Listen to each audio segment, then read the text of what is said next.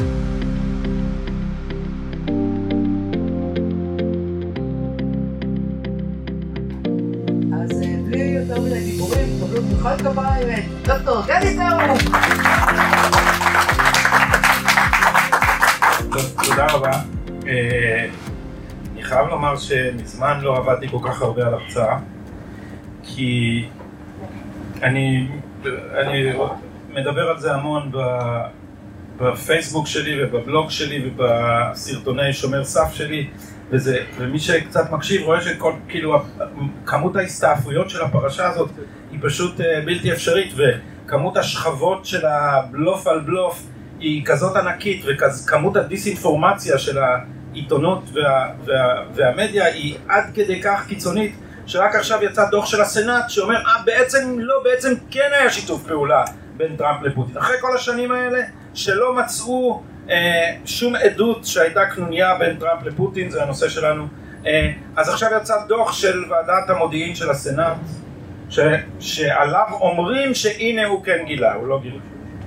אה, אז כל פעם שיוצא דבר כזה אתה חוזר לשולחן העבודה ואתה מתחיל לקלף עוד פעם ולראות מה כן יש שם ומה לא ו- ומתחיל סיבוב חדש של בלופים. אז השאלה היא בכלל איך לספר את הסיפור. אה, ומה שחשב, מכיוון שיש לו כל כך הרבה הסתעפויות, מה שחשבתי שאני אנסה לעשות זה לחלק את ההרצאה לפרקים וכל פרק לספר בעצם את אותו עניין מזווית אחרת, זה לא תמיד עם אותם גיבורים עד שאנחנו נגיע למה שאני, ולא רק אני, חושב שבאמת קרה שם.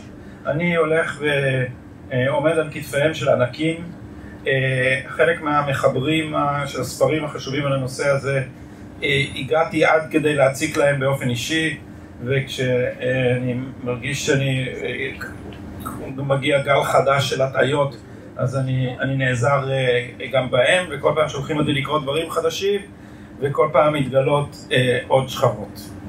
אז על מה בכלל כל הסיפור? כבר אה, ארבע שנים וחודשיים בערך מספרים לנו בעצם שטראמפ הוא שפוט של פוטין, סוכן של פוטין, משת"פ של פוטין, שהוא כרת ברית עם פוטין לגנוב את הבחירות מהילרי קלינטון. מוכרים לנו את הלוקש הזה כבר מעל אה, ארבע שנים. וזה לא נכון. זה לא נכון, ואני אתחיל מהשורה התחתונה. הסיפור הוא בעצם לגמרי הפוך. המציאו את האגדה על השיתוף פעולה בין טראמפ לפוטין בשביל להשתמש ב-FBI, ב-CIA, ב-National Security Council של ממשל אובמה כדי לחדור לקמפיין של טראמפ ולהכשיל אותו. ואחר כך כשטראמפ נבחר כדי להשתמש ב deep state, בבירוקרטיה שהיא נאמני אובמה כדי בעצם לסנדל את הנשיאות של טראמפ, להשחיר את שמו, לדאוג שהוא לא ייבחר והמטרה הייתה impeachment, היא נכשלה. זאת אומרת הם קיוו להגיע עם האגדה הזאת מספיק רחוק כדי להדיח נשיא מכהן. אז אז מאיפה מתחילים בתוך אה, ים הבלגן הזה? אני מציע לשים, אה, אה, היסטורי, היסטוריונים עושים מה שנקרא פריודיזציה. פריודיזציה זה תמיד דבר מלאכותי. אנחנו אומרים, הנה פה גבול אחד, פה גבול שני, אז זה התחום שאנחנו מדברים עליו. אז בואו נשים את הסיכה הראשונה ב-31 ביולי 2016, זה היום שבו נפתחה חקירת Crossfire Hurricane. עכשיו, אתם יודעים ש Crossfire Hurricane נפתח מיד אחרי שהם סגרו את החקירה של הילרי קלינטון. שזה יפה, כי הילרי קלינטון כן עשתה עבירות מאוד חמורות, וסגרו לה את החקירה. ואילו טראמפ לא עשה עבירות ופתחו לו את החקירה. אבל זה יפה אם אתה חושב על הפסיכולוגיה רגע, שאיך הם קראו לחקירה של הילרי קלינטון, זה אותו צוות, זה פיטר סטרוק וחבורתו, הם אה, חקרו את אה, קלינטון וחקרו אחר כך את, אה, כאילו את טראמפ. אה, ואתה מסתכל על הפסיכולוגיה, הפסיכולוגיה המוסדית. אז איך הם קראו לחקירה של הילרי קלינטון? Mid-Year Exam, בחינת אמצע השנה. זאת אומרת, אה, פסיכולוג... הם רצו שהיא תעבור את הבחינה, נכון? איך הם קראו לחקירה של טראמפ? Crossfire Hurricane. אז אתם כאילו מבינים למה הם התכוונו, נכון? כאילו, לפני שהם נכנסים לפרטים. סימנו את המטרה. כבר אתם, הבנו אתכם. הבנו אתכם כבר לפי לפי השמות קוד. אז קרוספייר הוריקן נפתח ב-31 ביולי 2016, אנחנו אה, ארבעה חודשים לפני הבחירות. אה, דבר אה, דרמטי לגלות ארבעה חודשים לפני הבחירות, שאולי... ככה אני גם מרגיש. לגלות שהמועמד שלך אולי הוא, הוא משת"פ של הרוסים. אז אחרי ארבע שנים של חקירות, חקירות של FBI, Crossfire Hurricane, דוח אחד של קהילת המודיעין תחת אה, אובמה, שימועים של ועדת המודיעין של בית הנבחרים, אה, דוח מלא של ועדת המודיעין של הסנאט, דוח מילר, מולר, הדוח הענקי של החוקר המיוחד מולר, אחרי כל זה לא מצאו שום הוכחה ל collusion, תיאום בין קמפיין טראמפ לבין הרוסים. איפה שאתה לא הולך במדיה ממשיכים להגיד לך, אבל ברור שזה, רק עכשיו התווכחתי עם מישהו בהארץ. חיכיתי, האמת, אני עושה מלכודות כאלה. אני כותב אחד כזה, ואז בא מישהו שקורא את מה שכתוב בניו יורק טיימס, ובא עם זה ואומר, אבל היו קשרים, ואז אתה, זה כל כך... אה, הם, הם, הם אה, עושים כאלה מסכי ערפל שאומרים לך, אבל ברור, להמון אנשים בקמפיין טראמפ היו קשרים עם הרוסים.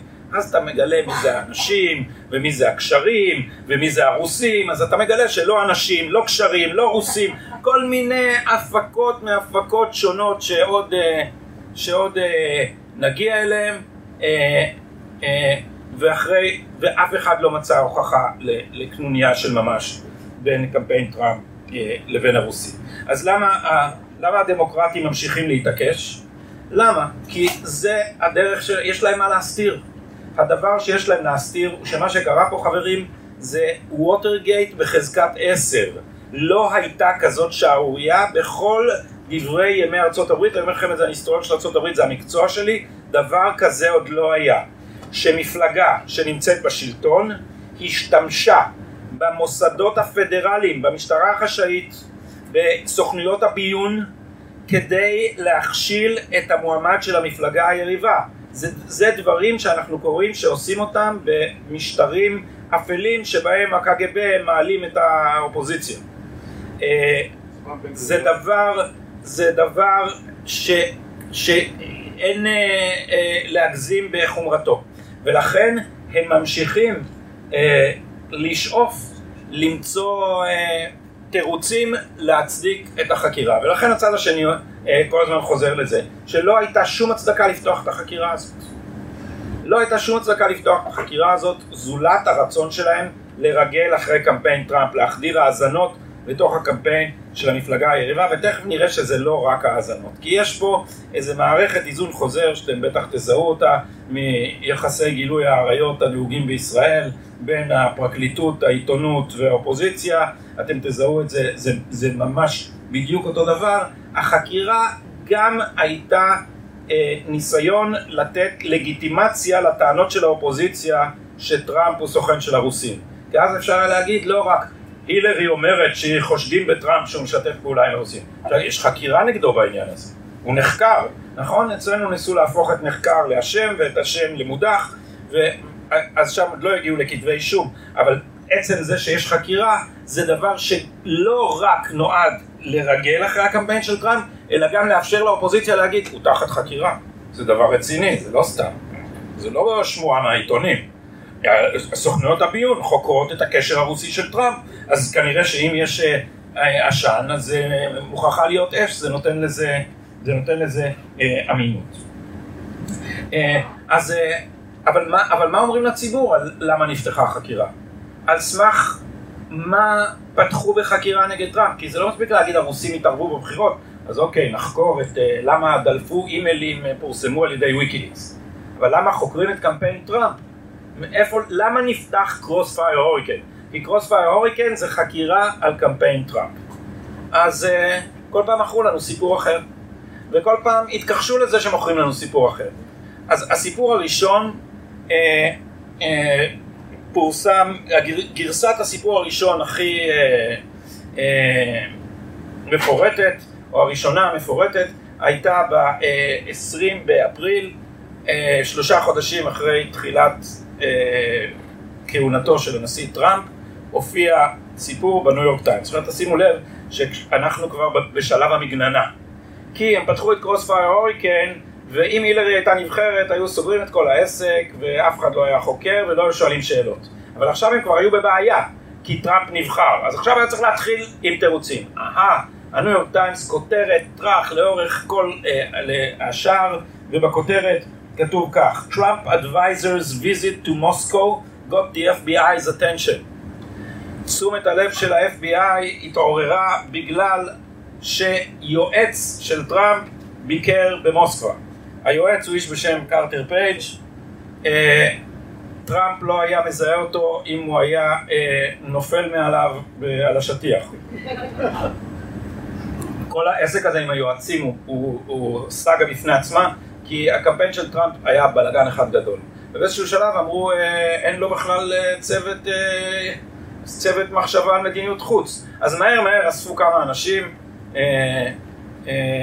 קלוביס והנהגת הצוות אספו, אז אחד מהם רצו את קרטר פייג', השני ג'ורג' פפדופולוס, זה אנשים שאף אחד לא הכיר אותם קודם ואין להם שום חשיבות, אבל זה היו אנשים שאו היו להם איזה שהם עסקים עם רוסיה, או אה, היה להם איזה אה, תחום עניין ברוסיה ואנרגיה, אז עכשיו עשו ממנו, מקרטר פייג' ה advisor, שהוא אה, דרכו מתקיים, אה, מתקיימת הקנוניה. אה, ומהי הקנוניה? הקנוניה היא שהולכים לגנוב את הבחירות והולכים לנהל מדיניות חוץ מתואמת עם הרוסים תמורת שוחד. זה מה שאמרו על קרטר פייג'. כשהוא נסע לרוסיה הוא נפגש עם בכירים רוסיים והבטיחו לו שם 19% ממניות רוסנפט תמורת הסרת הסנקציות. קשה להגיד, להסביר כמה זה מגוחך הדבר הזה. קודם כל, למי יש 19% ממניות רוסנפט? זה, זה 10 מיליארד דולר. שנית, מה, הולכים לתת 10 מיליארד דולר לאיזה כלום אחד שטראמפ לא מכיר אותו? איך, איך ייתנו, ואיפה, איך זה יעבור תמורת ביטול הסנקציות, וטראמפ עוד לא ברור אם הוא נבחר, וכל הסנקציות, הערך שלהם הוא לא 10 מיליארד דולר. כל העסק היה צריך להיות אה, חשוד מההתחלה. אה, אבל על הבסיס אה, הזה, אה, נאמר בניו יורק טיימס, הוצאו צווי האזנה לקרטר פייג', אה, שזה נכון. עכשיו באמריקה כדי להוציא צווי האזנה בחקירות מודיעין, לא פשע פלילי, אלא מודיעין, בשביל לעשות את זה צריך לפנות לבתי משפט מיוחדים, נקראים פיסק, אה, והצו נקרא פייזה, הוא לפי אה, אה, Foreign Intelligence Surveillance Act. חוק ההאזנות, או חוק הניטור של עסקי המודיעין, יש בית משפט מיוחד לזה וצריך להגיש בקשות ומקבלים, אם רוצים להאזין לאזרח אמריקאי, צריך אישורים של בית המשפט. דרך אגב, למי שלא אזרח אמריקאי אין שום בעיה. באופן חד צדדי שירותי המודיעין יכולים להחליט לעשות את זה, אבל אמריקאי יש לו זכויות מוגנות בחוקה. אז, אה, אז הוציאו צו האזנה אה, נגד קרטר פייג'. אה, והמילה האזנה היא קצת מטעה, כי זה לא כמו פעם שמאזינים לטלפון, אתה שומע קליק ואתה אומר וואלה אדגר הובר מאזין לי, זה, האזנה זה ניטור של כל אמצעי הקשר האלקטרוני. אז זה נכון שאפשר להקשיב לטלפון שלך, שעובר כמובן דרך כל מיני סרברים ועננים, אבל, אבל זה גם אפשרות להגיע לאימייל שלך, קדימה ואחורה. זאת אומרת, גם האימיילים שאתה שולח, שרואים אותם בזמן אמת, וגם להיכנס לך לאינבוקס ולקרוא את כל המיילים שלך אחורה, שזה מה שהם רצו. הם רצו להיכנס לתוך, לתוך ההיסטוריה של קמפיין טראמפ. אם אתם שואלים, אה, למשל, את אה, אנדרו מקארתי, שהיה בעצמו אה, תובע אה, פדרלי, אז הטענה שלו היא כזאת, הם אמרו לעצמם טראמפ הוא בטוח מושחת, אנחנו נשיג צו האזנה, ניכנס, ואז כבר נמצא את הפשע. עכשיו, אני רוצה להפנות תשומת לבכם לכמה הדבר הזה אסור. כלומר, אצלנו זה כל כך נהוג שאנחנו לא שמים לב, כל הזמן עושים את זה, אבל זה דבר שבאופן עקרוני אסור לעשות אותו. אתה לא יכול לבקש צו האזנה בלי שיש פשע, ואז לקוות שאולי תמצא פשע. זה מסע דייג, זה דבר אה, אסור באיסור חמור. פה מה שהם עשו, הם עשו counter intelligence probe, זאת אומרת חקירת מודיעין שמחפשת פשע פלילי. עכשיו זה סוגים אחרים לגמרי של חקירות, אבל השתמשו כאילו בנתיב של ה FISC, של בתי הדין למודיעין, כדי להשיג צו האזנה לקרטר פייג', כדי להיכנס לתוך הקמפיין של טראמפ, ואז כבר נמצא בטח שהוא עשה משהו, וכשנמצא משהו, אז, אז על, על סמך המשהו הזה נתחיל חקירה אחרת, חקירה פלילית. זאת הייתה לפי אנדרו מקארתי אה, התוכנית שלהם בגדול. אבל אז אתה שואל את עצמך, רגע, אז הם הגישו צווי, אה, הם הגישו בקשות להאזנה לקרטר פייג' אה, על סמך האגדה הזאת שהוא נפגש עם חילונגוסים וזה וזה. מאיפה זה בא? ומה יש בבקשות האלה של צווי האזנה? ובכן, מסתבר, אה, כפי שה-FBI יודע אחר כך בחוסר רצון, שכל הבקשות ההאזנה האלה מבוססות על הסטיל דוסייה. שמעתם את המונחים האלה? הדוסייה, דוסייה זה פשוט ב... אני לא יודע, אנגלית מצורפתת זה תיק. אז כאילו נותנים לזה איזה שם חגיגי כזה, זה תיק סטיל. מי זה סטיל? כריסטופר סטיל זה מרגל אנגלי בדימוס, גם כן מרגל, עושים את זה מישהו כל פעם נשמע כאילו ג'יימס בונד. הוא היה באחת הקונסוליות והיה ריכז שם איזה מודיעין על משהו, זה לא היה, והם גילו שהוא רכז מודיעין והעיפו אותו. והרוסים אמרו תוציאו לנו אותו מפה. וזה עשור קודם הוא אה, אה, איבד את אה, קשריו ברוסיה. אבל כריסטופר סטיל אסף תיק של לכלוכים על טראמפ. למה הוא עשה את זה? למה מרגל אנגלי מתעסק עם תיק לכלוכים על טראמפ? ובכן, מפני שחברה בשם Fusion GPS שכרו את שירותיו של כריסטופר סטיל. מי זה Fusion GPS? Fusion GPS זה חברה שעוסקת ב-opposition research. הם, הם קוראים לעצמם research, אבל הם, זה, הם, התפקיד שלהם זה לחפש לכלוכים על, אה, על קנדידטים פוליטיים. וזה שוכרים אותם. אה, אז הם עבדו בשירות הקמפיין של הילרי קלינטון. זאת אומרת, הילרי קלינטון, הקמפיין שלה, דרך משרד עורכי דין כדי להסוות את הקשר, אה, משרד עורכי דין בשם Coie, הם שכרו את Fusion GPS בשביל לאסוף לכלוכים על טראמפ. זה בקיץ 2016. אני מזכיר לכם, החקירה נפתחה באיפה שמנו את הסיכה? בסוף יולי אה, 2016.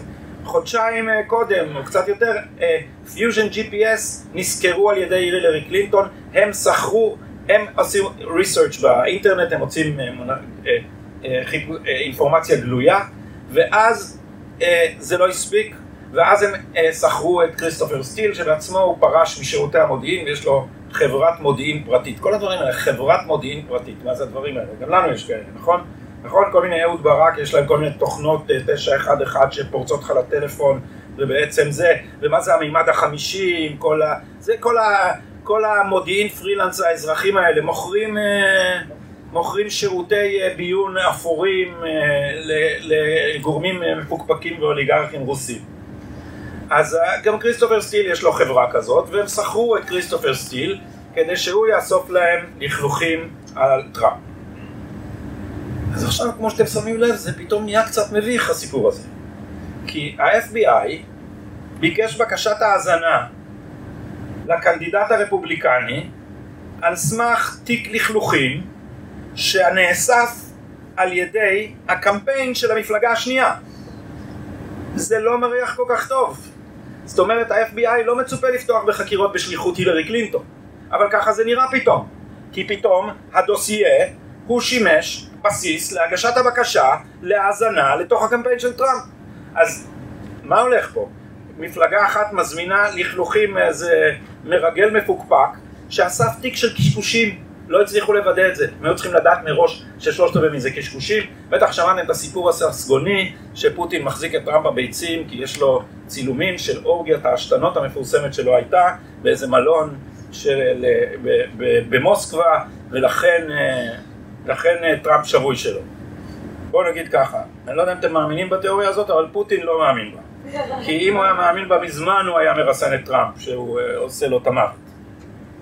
אז, אז נהיה מביך פתאום שה-FBI בעצם מבסס את בקשות ההאזנה שלו על opposition research ובעצם זה נראה כאילו פועל בשליחות אחת אחת המפלגות. ואז, בשקט בשקט, פתאום מופיע בניו יורק טיימס סיפור חדש על איך התחילה החקירה. זה בכלל לא התחיל בגלל ה-Steele dossier פתאום, סיפרו לנו. מה פתאום? מה קשור סטיל? וזה בכלל לא עוסק בקרטר פייג'. לא חשוב שצווי ההאזנה הם לקרטר פייג'. אז עכשיו הופיע סיפור אה, חדש. אה, אה, לא כתבתי לי את התאריך.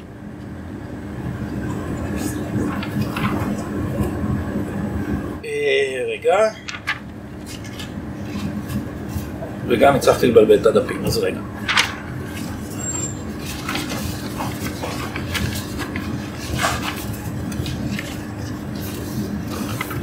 שלוש זה אחרי שתיים, נכון? לא טועה. אוקיי, אז עכשיו אה, התחיל סיפור חדש על איך נפתחה החקירה. מסתבר שהחקירה נפתחה בגלל ג'ורג' פפדופולוס. מי בקהל הקדוש הזה שמע על ג'ורג' פפדופולוס? מימיו כמה, כמה אנשים ש, שעוקבים. אה, אתם לא לבד, ג'ורג' פפדופולוס בשעת האירועים האלה היה בן 28 ואף אחד לא שמע עליו. אה, נשמע שם של מישהו מבוגר. לא, זה של מישהו יווני פשוט. כן, זה מוצא, אבל הוא לא קשור לראש הממשלה. עכשיו, לא, לא, לא קשור. הוא לא קשור, הוא, הוא, הוא אמריקאי ממוצא יווני, יש לו משפחה גם ביוון. אה, אז עכשיו סיפרו לנו סיפור חדש לגמרי. לא תאמינו מה קרה ולמה נפתחה החקירה. החקירה נפתחה בגלל שג'ורג' פפדופולוס הוא-הוא איש הקשר בין קמפיין טראמפ לבין הרוסים, או לפחות הוא חשוד ככזה. אז אה, בניגוד לקרטר פייג' שטראמפ לא היה מזהה אותו אם היה נופל על השטיח, אז את פפדופולוס הוא כן פגש פעם אחת, בישיבה אחת עם עוד הרבה אנשים. להגיד שהוא הכיר את פפדופולוס, זה תהיה הגזמה ברורה.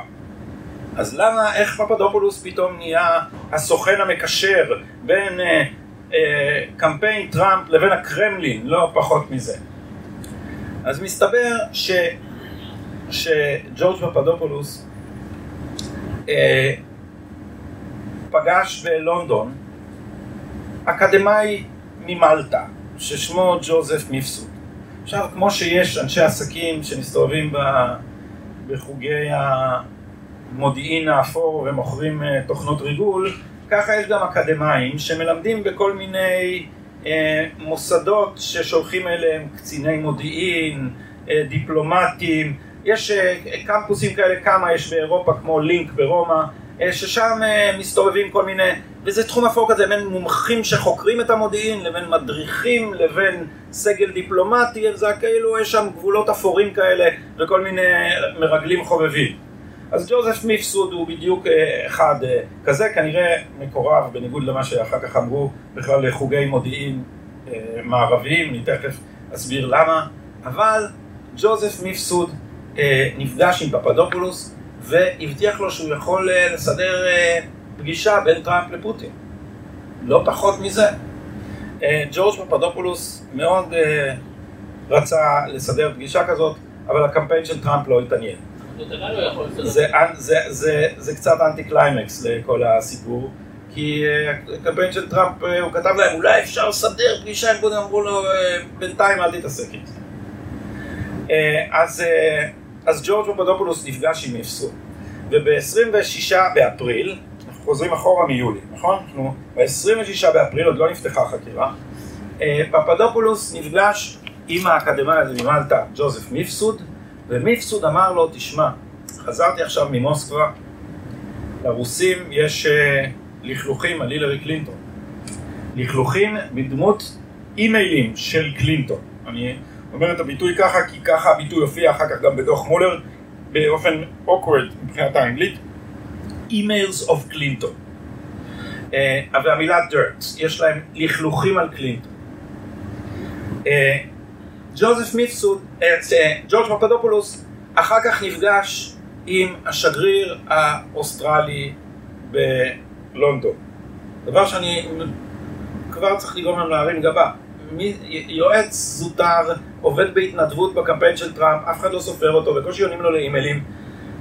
מה פתאום השגריר האוסטרלי מזמין אותו לפגישה? אגב, בתיווך של איש בשם כריסטיאן קנטור שעובד בשגרירות הישראלית. סיפור נפרד ששווה פעם לשים לב לאיפה הישראלים מעורבבים, פפדופולוס חושב שהם מעורבבים הרבה יותר ממה שאנחנו חושבים. אבל בינתיים הוא נפגש עם אלכסנדר דאונר, שהוא השגריר האוסטרלי ב- בלונדון, בנוסף לזה הוא שר חוץ אה, אוסטרלי לשעבר. זאת אומרת, זה בן אדם אה, בעל אה, דרגה דיפלומטית אה, גבוהה, מה הוא נפגש עם הכלומניק הזה? אבל הוא נפ- נפגש עם הכלומניק הזה, ולפי גרסתו של אלכסנדר דאונר, אה, פפדופולוס אמר לו שהוא שמע שלרוסים יש לכלוכים על הילרי קלינטון. אלכסנדר דאונר לא התרשם מזה, ולכן לא אמר שום דבר לאף אחד. ופה הסיפור היה נגמר. אלא שב-22 ביולי, אנחנו שבוע לפני פתיחת החקירה, נכון? ב-22 ביולי התחילו לדלוף אימיילים של אה, המפלגה הדמוקרטית דרך ויקיליקס. זוכרים שהיה פעם שערורייה כזאת? ואז אלכסנדר דונר אמר לעצמו, אהה, לזה הוא התכוון. ואז הוא חשב לאחור ואמר לעצמו, בקיצור, האדון פפדופולוס הזה, הוא ידע קודם שזה הולך לקרות, וזה אומר שכנראה יש לו קשרים עם הרוסים. אלכסנדר דונר הלך עם האינפורמציה המדהימה הזאת לשגרירות האמריקאית, שהעבירה את זה ל-FBI, שבעקבות זה החליט לפתוח חקירה ששמה קרוספייר הוריקן נגד הקמפיין של טראמפ. עכשיו, אם הסיפור הראשון על איך פתחו את החקירה היה חלש, זה חלש פי. על סמך מה אתם פותחים חקירה נגד מועמד לנשיאות? על זה שדיפלומט אוסטרלי שיער משהו על דעת עצמו לגבי שיחה שהוא לא היה בה, שבה מישהו שלא יודעים אם הוא סוכן רוסי, דיבר עם ילד בן 28 שקמפיין טראמפ מעסיק אותו בלי תשלום. על זה פותחים חקירה נגד מועמד לנשיאות? ובכן, ה-FBI זה, זה סיפור שמריח כמו תפור מארבעה קילומטר. כי כשמיפסוד, אם מיפסוד באמת אמר את זה לפפדופולוס, כשמיפסוד אמר את זה לפפדופולוס באפריל, היה ברור לכולם למה מתכוונים כשאומרים emails of Clinton. כי הילרי קלינטון, אולי אתם זוכרים, אה, אה, החזיקה server פרטי בבית, ואז כשגילו את זה, היא מחקה 30 אלף אימיילים שהיא טענה שהם פרטיים ועוסקים כנראה בשיעורי היוגה של צ'לסי. כמובן שמה שהיא מחקה זה דברים שהם הממשק המושחת בין עיסוקיה כשרת החוץ לבין הקלינטון Foundation כי הם קיבלו כל הזמן תרומות מאנשים וממשלות שהיה לאמריקה עסקים איתה, תחפשו פעם פרשת Uranium אחד, הילרי קלינטון זה אחד האנשים הכי מושחתים בהיסטוריה של ארה"ב שנייה אולי רק לביידן. יש סרט חדש על השחיתות של ביידן, כדאי לכם לראות אותו, הוא נקרא ביידן פילם, זה התחקירן הכי טוב בארצות הברית, פיטר שווייצר, זה מה ש... ביידן לקח את הבן שלו לכל מקום שהוא היה אחראי על מדיניות החוץ וגזר קופון. במקרה הזה סין. סין. לא... מילא, עזבו אוקראינה. אוקראינה זה מדינה שאפשר להסתדר איתה, זה מדינה ידידותית. סין, זה לא כדאי, זה שנשיא ארצות הברית או המועמד לנשיאות ארצות הברית יהיה בכיס של סין, זה לא סימפטי. בנגזי לא קשור לגיל? בנגזי סיפור נפרד. אז, אז, אה, אז, אז כשהוא אמר לו emails of קלינטון, היה ברור לשניהם שהם מדברים על האימיילים שנעלמו. כי גם טראמפ, אם אתם זוכרים, צייץ, רוסיה, האם את שומעת? אם במקרה מצאתם את האימיילים של קלינטון, אז תדברו איתי. שזה הבדיחה בטוויטר. מזה עשו היפותזות שלמות על קנוניות עם הרוסים. אז זה היה ברור שבשיחה שהתקיימה באפריל, אף אחד לא ניחש את ההדלפות של ויקיליקס אחר כך. אז היה ברור שאם הוא אומר לו emails of קלינטון הוא מתכוון לזה. וגם אלכסנדר דאונר היה צריך להבין שהוא מתכוון לזה. ואז ב- ביולי דלפו האימיילים של ויקיליקס והם לא dirt על הילרי קלינטון בכלל. הם לא עשו כלום להילרי קלינטון, הם עשו, הם אם כבר הביכו את, אה, את דבי ווסרמן שולץ, שהייתה בראש ה-Democratic National Committee, ו, ומה שהתברר מהאימיילים האלה זה שכל המנגנון של המפלגה היה נגד ברני סנדרס ובעד הילרי. אז זה הביך את המנגנון, לא את הילרי. הילרי לא סבלה בשום דבר, היא כבר הייתה מועמדת, לא יכלה לקרות לה כלום. האימיילים האלה בכלל לא היו... אז להמציא את הסיפור, אחרי שדלפו ויקיליקס, לתפור אחורה, לחפש עובדות שאפשר לתפור אותם אחורה, שיראו כאילו מישהו ניבא קדימה את ויקיליקס, זה היה התירוץ שעל בסיסו אמרו לנו עכשיו שפתחו את, את, את, את חקירת Crossfire Hurricane נגד נגד אה, מועמד לנשיאות. אז היה לנו פעם אחת הסיפור של קרטר פייג' שה-FBI ידע שהוא מבוסס על opposition research. תשמעו, יש לנו עכשיו את ה- FISA, את הבקשות שלהם, אנחנו יודעים שהם הסתירו. הם הסתירו בתוך footnote את מי מימן את זה. יש בפוטנוט, פוט, כשמודיעין, זה נורא יפה, יש כל מיני קודים חגיגיים כאלה. אז חלק מהקודים החגיגיים זה קוראים לאנשים source 1, source 2. אז עכשיו, גם אנשים שלא צריך להסתיר אותם, אז עכשיו קוראים לו source 1. אבל ככה אפשר, אתה יכול עם זכוכית מגדלת לפענח מתוך זה שהמממנים העקיפים הם הילרי קלינטון, אבל כשקוראים בדרך source A לעורך דין שמימן את זה, וכשאומרים candidate 1 וקושרים את זה הכל רק בעקיפין, מי שקורא את ה- application לא מבין שזה, שזה הגיע מהילרי קלינטון. עכשיו אנחנו... מה? אולי סורוס לא. אה, אז, אז עכשיו אנחנו, אנחנו יודעים שה, שהאפליקציות FISA האלה היו מלאות רמאות. יש דוח, איש של אובמה דרך אגב, מייקל הורוביץ, הוא המבקר הכללי של משרד המשפטים, הוא הוציא דוח על ה-4 FISA applications על קרטר פייג' שממש מראה איך צעד צעד הם פשוט הם רימו את, את בתי המשפט. פעם אחת עכשיו, עכשיו רק אה, הייתה עסקת טיעון עם עורך דין מה-FBI שבמסגרת הבקשות האלה זייף אימייל. כי שיא האירוניה עם אה, לעשות מקרטר פייג' את התירוץ לפתיחת החקירה זה שקרטר פייג' בכלל היה סוכן של ה-CIA. זאת אומרת, סוכן זה מוגזם, הוא היה source של ה-CIA.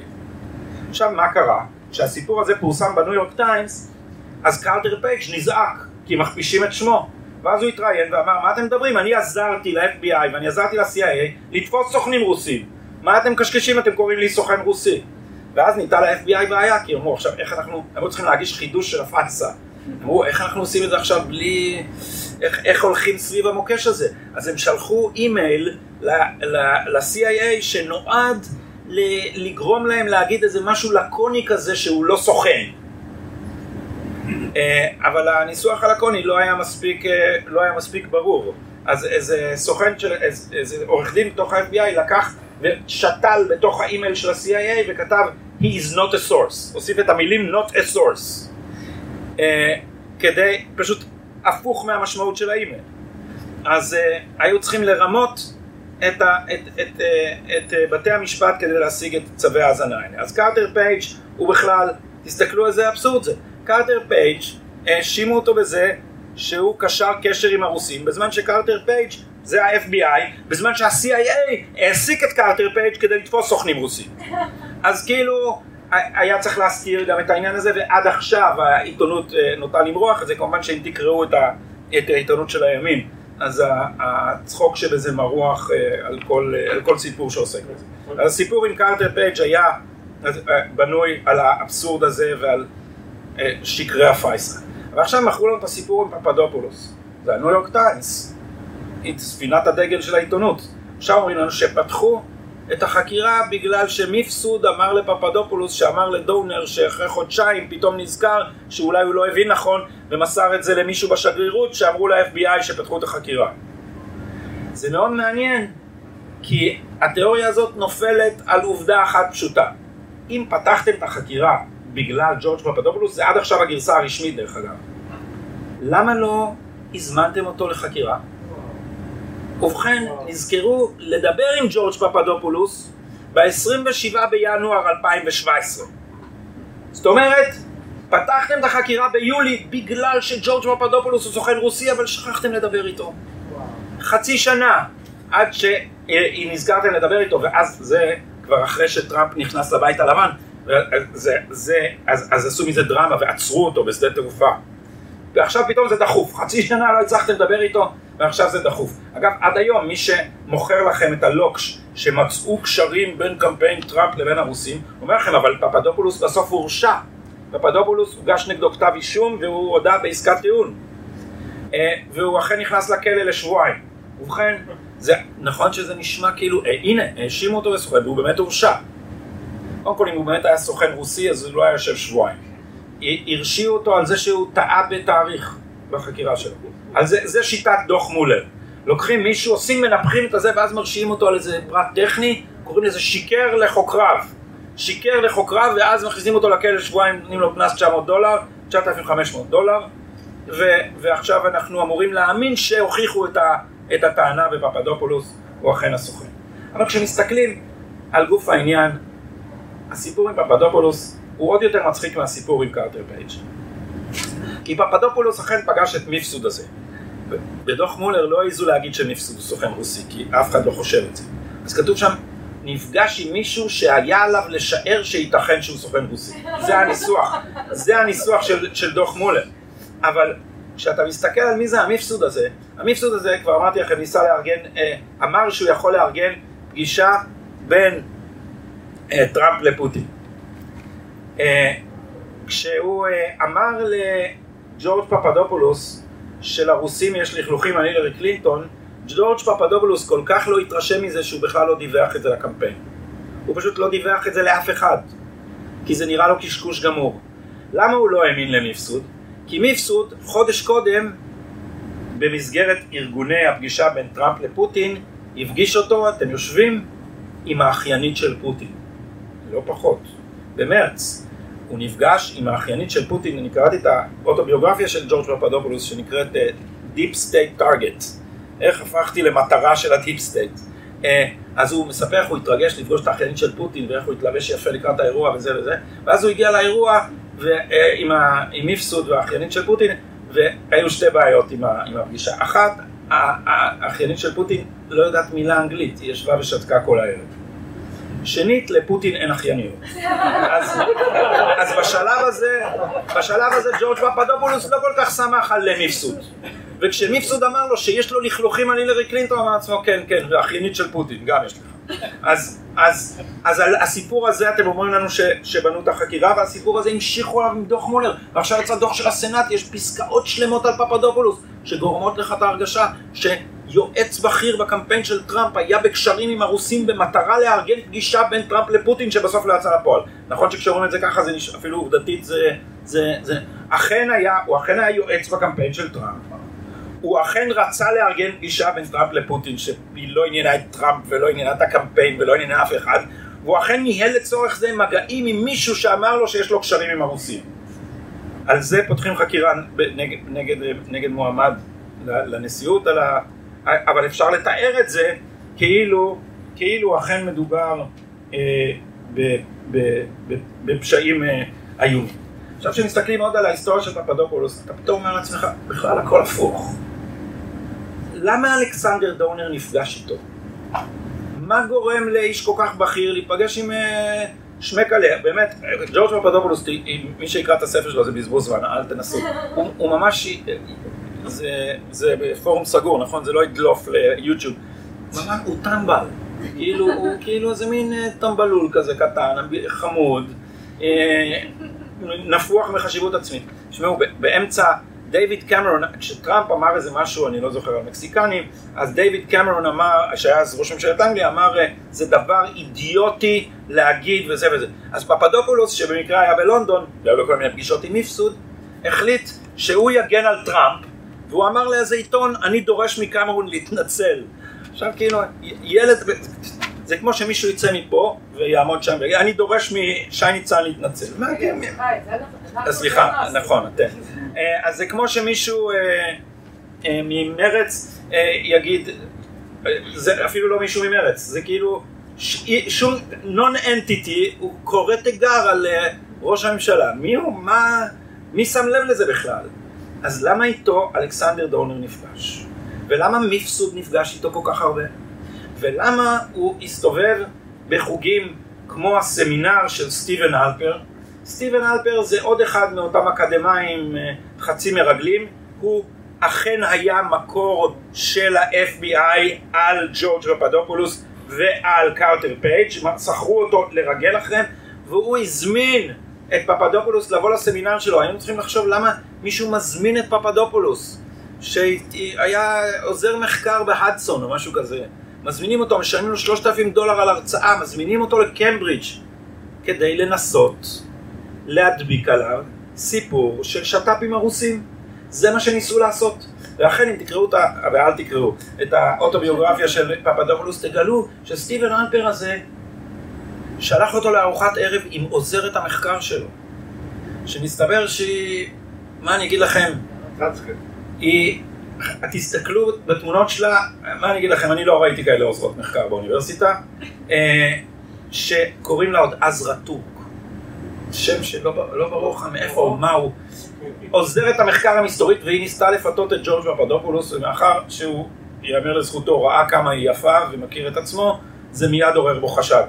זה נראה לו לא אותנטי, העניין הזה של הפיתוי, ובעיקר היא רצתה לשאול אותו על הקשרים שלו עם הרוסים. אז כל החבורה הזאת הם ניסו להדביק על פפדופולוס איזה קשר לרוסים. אה, גם סטיבן אלפר וגם ג'וזף מיפסוד, ואז אתה אומר לעצמך, הכל הפוך, הם עובדים ב-CIA. כאילו רשויות הביון האמריקאיות ניסו להדביק על עוזר של טראמפ המצאה כדי שהיא תידבק, והם גייסו לזה גם את, את אלכסנדר דונר. כי כשאתם, כשאתם קוראים בספר שלו תקראו את הפגישה עם אלכסנדר דונר, פפדופולוס לא מבין למה הזמינו אותו לפגישה. הוא יושב שם, הוא אומר, זה השגריר האוסטרלי, מה הוא רוצה ממני? ועוד נוסף לזה, הוא אומר, כל שנייה הוא לוקח את הטלפון ככה ומצלם אותי. מה זה הדבר הזה? אתה מסתכל על הפגישה, אתה אומר, "אה, היינו, כשאתה קורא את זה בדוח מולר, אתה אומר, וואי, הוא אמר לזה וזה אמר לו. פה, ה דאונר הזה ניסה, ניסה לגרום לו לספר משהו, אולי הוא חשב שיש משהו גם, אבל כל העסק הזה מסביב ליועצים של טראמפ, טבעו רשת שמטרתה הייתה לרגל אחריהם ולנסות לצוד איזה בדל שאולי יהיה אפשר להשתמש בו כהצדקה לחקירות שכבר היו. אז זאת האמת. האמת היא שלא הייתה שום סיבה לחקירה. אלא שהחקירה הייתה מסע לחיפוש סיבה לקיומה. זה מה שזה היה. המציאו תירוצים כדי לחדור לתוך הקמפיין של טראמפ, כדי, מתוך תקווה שאחרי שיחדרו יגלו משהו שיצדיק בדיעבד את זה שחדרו. עכשיו גם תסתכלו על ה mindset שלהם, הם כל כך שונאים את טראמפ, הוא נראה להם כל כך מפלצתי, שהם היו בטוחים שהם ידעו משהו. הוא מושחת, הוא תמיד, הוא איש עסקים, הוא זה, אנחנו נמצא כבר משהו. רק, תנו לנו, תפתחו לנו את הדלת, רק נכניס את האצבע, אנחנו נמצא משהו. ולא מצאו כלום, טראמפ פעם אחר כך בצדק, הוא אמר, אני הבן אדם הכי נקי בעולם.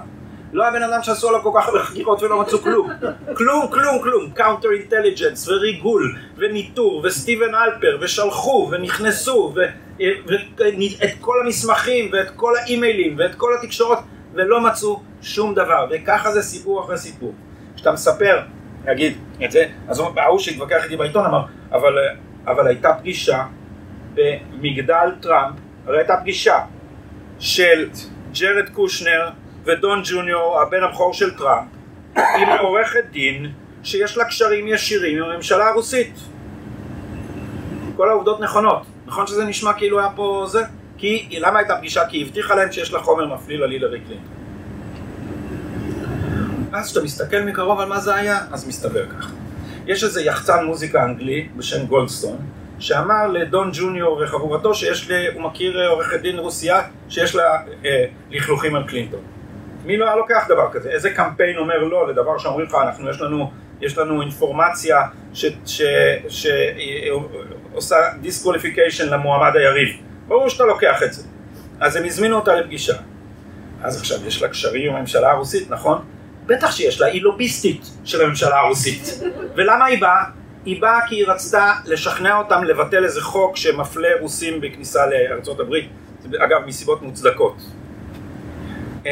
אה, אבל היא הלוביסטית של הניסיון לבק... לבטל את חוק מגניצקי. אה, עכשיו, כשאומרים לך, יש לה קשרים לממשלה הרוסית, זה, חוק מגניצקי זה חוק שבגלל, היה עורך דין, היה אה, רואה חשבון, שתפס איזה אוליגרך בשחיתות, והשלטון של פוטין הכניס אותו לכלא והיכו אותו שם למוות.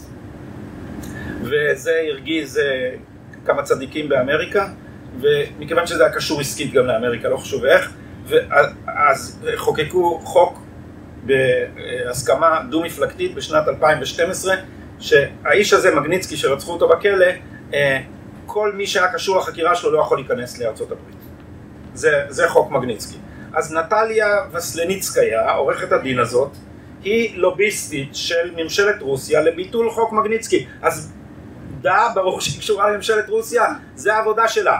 זה מה שהיא עושה, ובשביל זה היא באה. והפגישה הסתיימה אחרי 20 דקות, כי התברר שהיא עבדה עליהם ואין להם שום דבר על קלינטון. עכשיו אולי מעניין להוסיף שמי שעוזר ל- אה, לגברת מגניצקיה בפעולת הלובינג שלה זה Fusion GPS, החברה ששכרה קמפיין קלינטון כדי ללכלך על טראמפ. בקיצור, ישב לעצמו גלן סימפסון מ Fusion GPS ותכנן לעצמו שתי ציפורים במכה אחת. אני גם אבוא עם העורך דין הזאת לקדם את ביטול חוק מגניצקי, וגם אחר כך אני אקרא לזה פגישה עם הרוסים, ואני אכניס את זה לדוסייה ואני אגיד שהוא נפגש עם הרוסים. אז גם הפגישה הזאת זה קשקוש, כמו, אה, כמו אה, שאר הפגישות. אז עכשיו, אה, עכשיו בואו ננסה פעם אחרונה לספר את הסיפור, הפעם לא מהכיוון של הבלופים, אלא מהכיוון של האמת. מה באמת היה כאן ואיך הגענו עד הלום.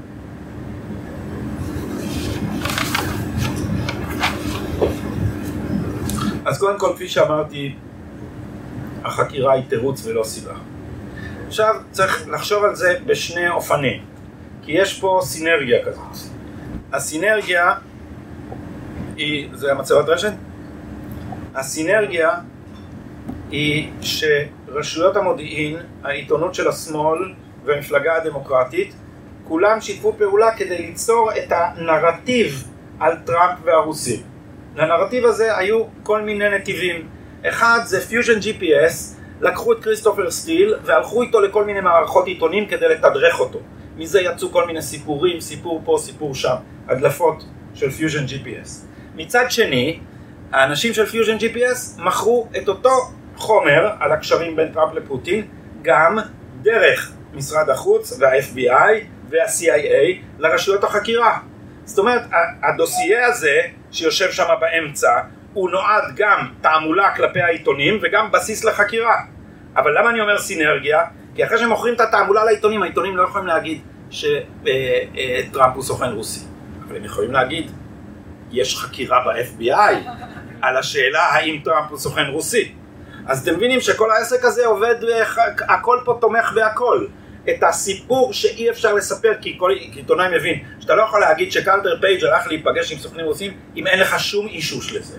אבל אתה לא צריך להגיד שהוא נפגש עם סוכנים רוסים. אתה יכול להגיד שהוא נחקר ב-FBI אודות פגישות שאולי היו לו במוסקבה. אז כל העסק, זה, זה, זה כמו אצלנו, זה כמו אצלנו הגליקמניזם. זה יש, יש אה, מדליפים אה, קשקוש, הקשקוש הופך לבסיס לחקירה, החקירה הופכת לבסיס לדיווח, ובסוף כל הדבר הזה מגיע לזה שמנדלבליט מגיש כתב אישום. אבל זה ממש, זה, זה פשוט אותו שילוש של אופוזיציה, עיתונות שתומכת בה ורש, ו deep state, רשויות אה, נגועות. אז זה הדבר שבעצם קרה בקיץ 2016. החברים האלה כולם היו שותפים למפעל הזה. ג'ון ברנן ראש ה-CIA שהלך ובטח חיטט שם עם, אה, עם דונר ועם מפסוד ועם, אה, ועם אה, אלפר. וגם דרך הצינורות האלה ודונר נתן את זה לשגרירות. כי ברנן אמר אני לא יכול לחקור אמריקאים כי אני ה-CIA אז הוא דחף את זה הוא דחף את זה ל-FBI דרך אגב הם כשהוא אומר שהוא לא יכול לעשות את זה הוא מיתמם. כי, כי הם עשו את זה באבו אבוהה החקירה נפתחה בסוף יולי בסוף אוגוסט פתאום סנטור דמוקרטי כתב מכתב גלוי לג'יימס קומי למה לא חוקרים את טראמפ על הקשרים שהמודיעין אומר שיש לו עם הרוסים? מאיפה קפץ הסנטור הזה? אני אגיד לכם איפה הוא קפץ. ג'ון ברנן תדרך אותו. אז ג'ון ברנן לא יכול ללכת לעיתונים ולהגיד את זה, הוא CIA, וזה אזרחים אמריקאים, אז הוא דוחף את זה ל-FBI כדי שיחקרו, מצד אחד, ומצד שני הוא הולך לסנאט, ואומר זה סנאטור דמוקרטי שיצעק את זה בראש חוצות, כי אחר כך העיתונים יוכלו לצטט את זה. ככה הם פועלים, ככה פועלת הסינרגיה הסיבובית הזאת, שכולה מודיעין, אה, אופוזיציה, עיתונות. וחוזר חלילה. עכשיו כל העסק הזה היה אמור לעבוד. הוא היה, נכון, אתם שמעתם בטח על האס.אם.אסים בין פיטר סטרוק והמאהבת שלו, ליסה פייג', שאמרו אנחנו חייבים אה, לעצור את טראמפ, זה, חלק מככה נחשפה הקנוניה בין השאר. אז הם הניחו שהילרי קלינטון תיבחר, כמו שכולנו הנחנו. ואם הילרי קלינטון הייתה נבחרת, אף אחד לא היה שומע על זה. אבל אז קרה דבר נורא. הדבר הנורא הוא שטראמפ נבחר. ועכשיו הייתה בעיה מאוד מאוד רצינית. למה נהייתה בעיה רצינית? כי עכשיו טראמפ יקבל, אמריקה זה לא כמו פה, באמריקה יש באמת checks and balances. פה הבן אדם הכי חזק זה מנדלבליט. באמריקה יש ועדות של הסנאט, של, של הקונגרס, שיכולות לחקור אותך בשבועה ויכולות להגיש נגדך כתב אישום. אסור לשקר להם, זה פשע פלילי, לשקר לוועדה של הסנאט. זאת אומרת, זה לא יכול לבוא שי ניצן ולמרוח את הוועדה. לא, אין דבר כזה.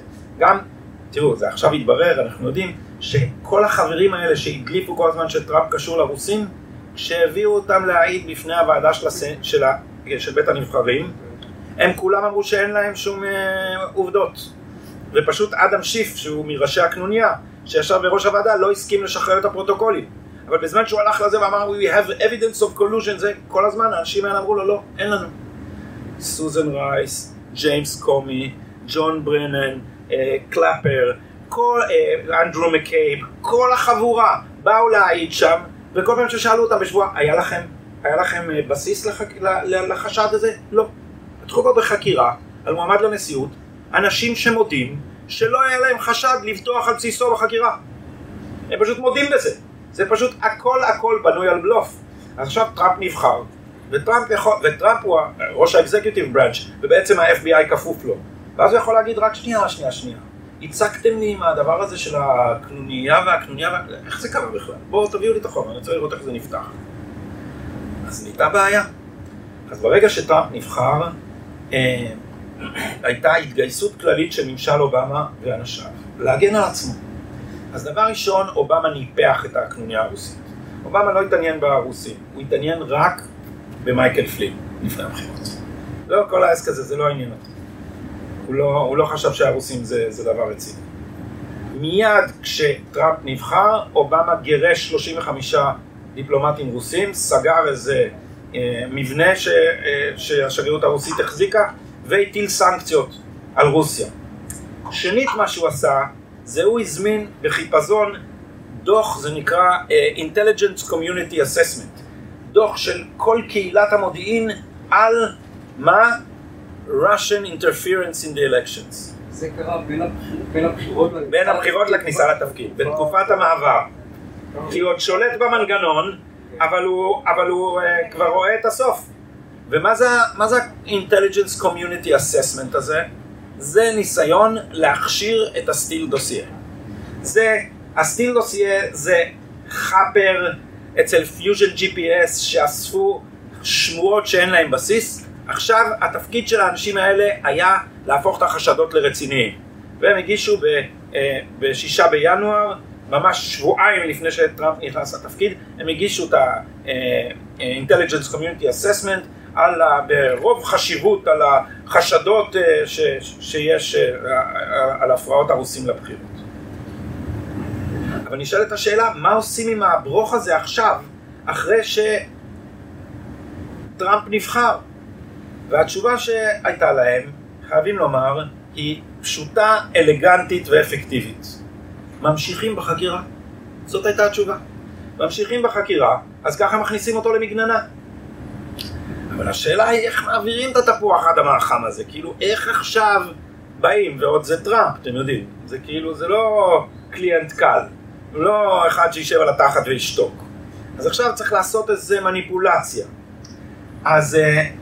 אה, אה, אני, זה הערת שלנו, אני, אם אני, אה, בשלב השאלות אולי נגיד כמה מילים על, על, על מייקל פלין, כי הוא באמת סעיף בפני עצמו. אז עכשיו צריך אה, להעביר משמרת לטראמפ יחד עם החקירה. איך עושים את זה שבהעברת המקל הזאת לא תהיה איזה בעיה. ובכן, בחמישה בינואר התכנסו להם אה, בכירי ממשל אובמה בחדר הסגלגל יחד עם אובמה. מה קרה שם? אנחנו לא יודעים. ליתר דיוק אנחנו יודעים מה לא קרה שם. מה שלא קרה שם זה מה שסוזן רייס אמרה שכן קרה שם. כי סוזן רייס בדקה האחרונה של ממשל טראמפ, או ליתר דיוק 15 דקות אחרי אה, תחילת ממשל טראמפ, היא עדיין בבית הלבן ב-12 בצהריים, ב-20 בינואר טראמפ נכנס לתפקיד ואובמה יצא, סוזן רייס עדיין נמצאת בבניין בבית הלבן ועדיין יש לה את הסיסמה של החשבון אינטרנט שלה כיועצת לביטחון לאומי והיא כותבת אימייל לעצמה. זה ממש נשמע, נכון, כמו לאה גולדברג התיישבה לה על החלון והחליטה ימים לבנים. כן, פתאום היה לה הרהור, אימייל לעצמה, ומה היא כתבה באימייל לעצמה? המגירה. היא כתבה, כן, המגירה. היא כתבה, היא כתבה לעצמה סיכום של הפגישה עם אובמה שבועיים לפני. מטרת הסיכום הזה היא להרחיק את אובמה מהקנוניה. כי שלוש פעמים באימייל הזה היא כותבת The President said by the book. תעשו את החקירה by the book, by the book, by the book. כאילו כל הכוונה היא להגיד, הוא בכלל לא, הוא, הוא הבין שיש חקירה חמורה על זה שחושדים שהרוסים התערבו בבחירות, הוא אמר, תראו, אני צריך לדעת, היא אומרת סוזן רייס, אתם יכולים למצוא את זה, תכנסו לאינטרנט, סוזן רייס, אימייל to myself, תמצאו את זה, יש את המסמך. ואז היא אומרת, הנשיא שאל את, אה, את קומי, את ראש ה-FBI, אה, האם יש דברים שאנחנו לא יכולים לדבר עליהם עם הצוות הנכנס. תחשבו על גודל החוצפה. הם החליטו שיש קנוניה בין טראמפ, הוא החליט שהוא גוזל סמכויות מהנשיא הנבחר אחריו. כאילו מה, על רוסיה הוא לא יספר לו, כי זה רגיש. כי אנחנו עוד לא יודעים אם הוא סוכן רוסי או לא. באמת? אם הוא סוכן רוסי בוא נעצור הכל, פוצץ את זה, ויאללה. אבל אם הוא לא, אם הוא הנשיא הבא, אתה אל ת... חלק מהדברים אתה כן תגיד לו ואתה לא תגיד, אבל זה ברור שהם רצו להסתיר ממנו. מה הם רצו להסתיר ממנו? את החקירה. זה מה שהם רצו להסתיר ממנו. אז סוזן רייס, זה מה שהיא אמרה שקרה שם. מה שבאמת קרה שם אנחנו יכולים להסיק בעקיפין מזה שלמחרת כל החבורה הזאת, או לא חבורה דומה, נסעה לתת לטראמפ תדריך מודיעין. זה אנחנו שבועיים לפני כניסתו לתפקיד, בשישה בינואר 2016, 2017, אה, נוסעים לתת לנשיא הנכנס תדריך מודיעין. על מה התדריך מודיעין? על התערבות הרוסים בבחירות.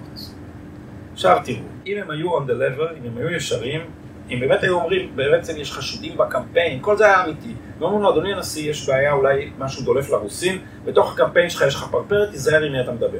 נכון? זה עושים לו תדריך מונע, אם, אם הם היו... אבל הם לא אמרו לו את זה. הם אמרו לו, אנחנו חוקרים את ההפרעה של הרוסים לבחירות. זה לא נשמע לו שחוקרים אותו, לא אומרים לו שהוא חשוד, אחרי התדריך נשאר איתו קומי והעביר לו ערימת ניירות ענקית. אני חושב שזה היה הימור די בטוח, שבתוך ערימת ניירות ענקית שאתה מחביא סיכום של הדוסייה, טראמפ זה לא אחד שישב עכשיו ויקרא 400 עמודים של מסמכי מודיעין. אז במקום זה הוא גם אמר לו בעל פה. מה הוא אמר לו בעל פה? שיש שמועות על האורגיית ההשתנות במלון. אז טראמפ אמר לעצמו, אוקיי, זה קשקוש, זה לא היה, אז יש שמועות, הם יחקרו את זה, בסדר. ואז קומי התחיל לשחק משחק כפול, קודם כל, מיד אחרי זה הם הדליפו את הדוסייה לעיתונות. מיד אחרי זה, בינואר של כניסתו של טראמפ לתפקיד, כדי שתהיה הצדקה, כדי שיהיה רעש עיתונאי שיצדיק את החקירה. עכשיו קומי התחיל לשחק משחק כפול, שכל פעם באופן פרטי הוא אמר, הרגיע את טראמפ שהוא לא חשוד. אבל באופן פומבי הוא כל הזמן רמז שטראמפ כן חשוד. וטראמפ אכל את זה פעם, אכל את זה פעמיים, אבל כשבשימוע בקונגרס ג'יימס קומי סירב להגיד שטראמפ לא חשוד לשאלות ישירות של הרפובליקאים, אז טראמפ דפק על השולחן ועשה מעשה טראמפ, אף נשיא למיטב ידיעתי לא העז לעשות את זה מאז שייסדו את ה-FBI, והעיף אותו. הרי שנים, עשרות שנים כולם פחדו מג'יי אדגר הובר, כי ג'יי אדגר הובר היה מזמין אותך לחדר שלו, אתה נגיד סנאטור עם אה, אספירציות על נשיאות, ג'ון אף קנדי, ומאחוריו יש קלסר, כתוב עליו ג'ון אף קנדי. אז יש קלסרים עם שמות. מה הארוחה של יצחק? שי ניצן. כן, זה מני יצחקי, זה שיטת המודיעין הגולמי. אתה כאילו, תדע לך שאנחנו יכולים לשלוף את הקלסר עליך, אם צריך. אה, אז אה, כשטראמפ הבין שמרמים אותו, הוא פיטר את ג'יימס קומי. לקח ג'יימס קומי notes של שיחות שלו עם טראמפ והדליף אותם דרך מישהו לעיתונות, שזה הספיק כדי לשכנע את, ה, את רוד אה, רוזנסטיין, שהוא היה סגן אה, התובע הכללי, להודיע שצריך אה, חוקר עצמאי לפרשת השת"פ הרוסי. וככה נולד החוקר העצמאי רוברט מולר. כך נולדה חקירת מולר. עכשיו תחשבו מה קרה, טראמפ נכנס לתפקיד, החקירה נמשכת, לא מגלים לו, כשהוא מגלה, ממנים לו תובע מיוחד. את התובע המיוחד הוא לא יכול לפטר, את ג'יימס קומי הוא יכל לפטר, את התובע המיוחד הוא לא יכול לפטר, ועכשיו כל מה שהוא יגיד כנגד החקירה על העוזית יגידו לו שיבוש הליכי חקירה. בקיצור, הכניסו אותו למגננה. עכשיו, מה הייתה המטרה האמיתית של אה, חקירת מולר? הרי מולר ידע שאין שום שת"פ רוסי. אם היה שת"פ רוסי, אז כל המשאבים של ה-CIA וכל המשאבים של ה-FBI שהושקעו בזה, כבר היו מגלים את השת"פ הרוסי הזה מאחורי דמותו האימתנית של ג'ורג' פפדופולוס, או הם, אה, בכיס של קרטר פייג', כבר היו מוצאים את זה. אז מולר ידע שאין דבר כזה. אז מה שהוא עשה זה מה שתובעים קוראים מלכודת שיבוש. עכשיו חוקרים אותך וחוקרים אותך וחוקרים אותך עד שתגיד משהו שסותר משהו. ועל הדברים האלה הוא חיפש להרשיע. אבל בעיקר מלכודת השיבוש הייתה כנגד טראמפ. הוא רצה שטראמפ ישבש את החקירה במידה מספקת בשביל שאפשר יהיה להאשים אותו בפרג'רי.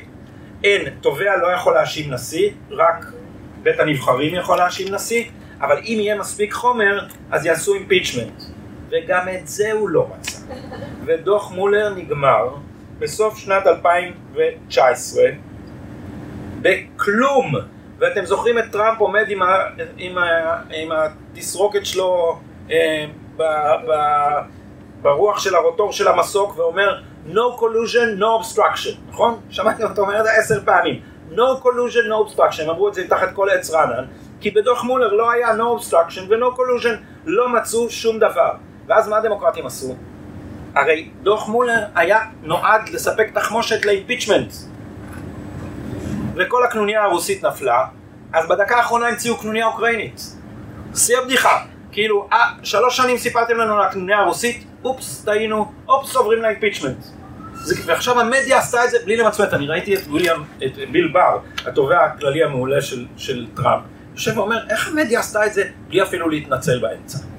שלוש שנים סיפרתם לנו שבטוח סגור, גמור, evidence, collusion עם הרוסים. שום דבר, נגמר בשנייה, עברתם לאימפיצ'מנט עם אוקראינה. עכשיו, כמו, ה, כמו הדמוקרטים, ה-impeachment עם אוקראינה האשימו את טראמפ במה שביידן עשה. נורא פשוט זה היה. עכשיו, כשאתם מסתכלים על זה אחורה, אפשר לומר שהאשימו את טראמפ גם על הרוסים.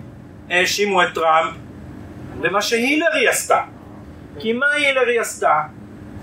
אם מנקים את כל הרעש, בעצם הקמפיין של הילרי שכר אנשים כדי לעשות ברית עם הממשלה הרוסית, עם המקורות של דניאל, של כריסטופר סטיל, כדי להפיל את טראמפ. בקיצור, הילרי עשתה קנוניה עם הרוסים כדי לגנוב את הבחירות מטראמפ. זה מה שבאמת היה שם. הפוסל במומו פוסל. עכשיו רק מה? התיאוריה הזאת נורא יפה, רק, רק, שלכריסטופר סטיל לא באמת היו קשרים ברוסיה. אז כאילו, היא התכוונה לעשות את זה, אבל זה לא דבר ש, ש, שבאמת אפשר היה לעשות. עכשיו אני אגיד לכם מה ששמעתי מלי סמית, שיצא ספר חדש שלו לפני שבועיים, גמדתי אותו בשני לילות כי הוא כל כך מפתיע וכל כך מפחיד, הוא נקרא The Permanent Coup, אה, ספר אדיר, לי סמית זה עיתונאי מדהים. ומה שהוא אומר בספר הזה, ומאז כבר השגתי את הטלפון שלו, אז אני כבר מנג'ס לו בפרטי כזה, הוא אומר, תשמע, בכלל, כריסטופר סטיל הוא בכלל אבטאר, הוא כלום, הוא שום דבר, הוא שם שהם השיגו, כי כל הסטיל דוסייה הזה, זה משהו שהמודיעין האמריקאי אסף. המודיעין האמריקאי אסף תיק שמועות, דחפו אותו ביד של הכריסטופר סטיל הזה, כדי שייתנו לו גושפנקה של מרגל אנגלי. סטיל בעצמו הוא שום דבר, אתם שמתם לב שהוא נעלם? כי כששאלו את סטיל בעצמו, מה פתאום תבעו אותו באנגליה, תראו מה קרה איתו. באנגליה, הוא, הרי זה מלא אגדות על כל מיני שיתופים, כל האגדות עם שמות של אנשים ומוסדות ומספרים וזה. עכשיו חלק מהאנשים זה אנשים אמיתיים. אז כאילו חלק מהאנשים האלה קראו על עצמם בדוסיה, אמרו לי מה זה זה? הלכו לבית משפט, אמרו מה הוא המציא עלינו סיפורים? פה איזה שני רוסים באו לבית משפט מאנגליה, תבעו אותו דיבה. פשוט, נכון? לא counter espionage זה, תבעו אותו דיבה על זה שהוא מעליל עליהם עלילות. והוא התנצל ואמר שזה לא נכון. אז אמרו לו, אז רגע, אז מה זה הדוסיה הזה? הוא אמר, תשמעו, זה raw material, זה עדיין אה, דברים שהם בבדיקה. ואם שלך, לקח, לקחתם את כל ארצות הברית לסיבוב של שלוש שנים על שמועות שבבדיקה. כמה זה עלה? תלוי מה. יש מה ש... לפיוז'ן GPS לא שילמו הרבה. אבל מה שעלה ממש הרבה זה, זה דוח מולר. דוח מולר זה משהו כמו 35 מיליון דולר, השקיעו בזה, הזמינו משהו כמו 500 עדים, אספו מיליון וחצי מסמכים והעסיקו חבורה של ציידים, ממש ציידים, כדי להפליל אנשים טמבלים כמו פפדופולוס, שטעה באיזה תאריך, בום, תפסו אותו. כי מה הם באו, אמרו לו, עזוב, לא צריך עורך דין, הם אמרו, בוא, בוא, לא צריך עורך דין. היה לוקח עורך דין, העורך דין היה אומר לו, "שט, אף מילה. אז עכשיו מילה אחרונה לפני שנתפנה לדיון ושאלות על, על סמטת מייקל פלין, כי היא נפרדת והיא מעניינת והיא קשורה אלינו. כשאובמה העביר אה, משמרת אה, לטראמפ, הוא אמר לו שני דברים. אחד, הבעיה הכי גדולה שלך תהיה צפון קוריאה. אה, איזה מזל שהוא הלך.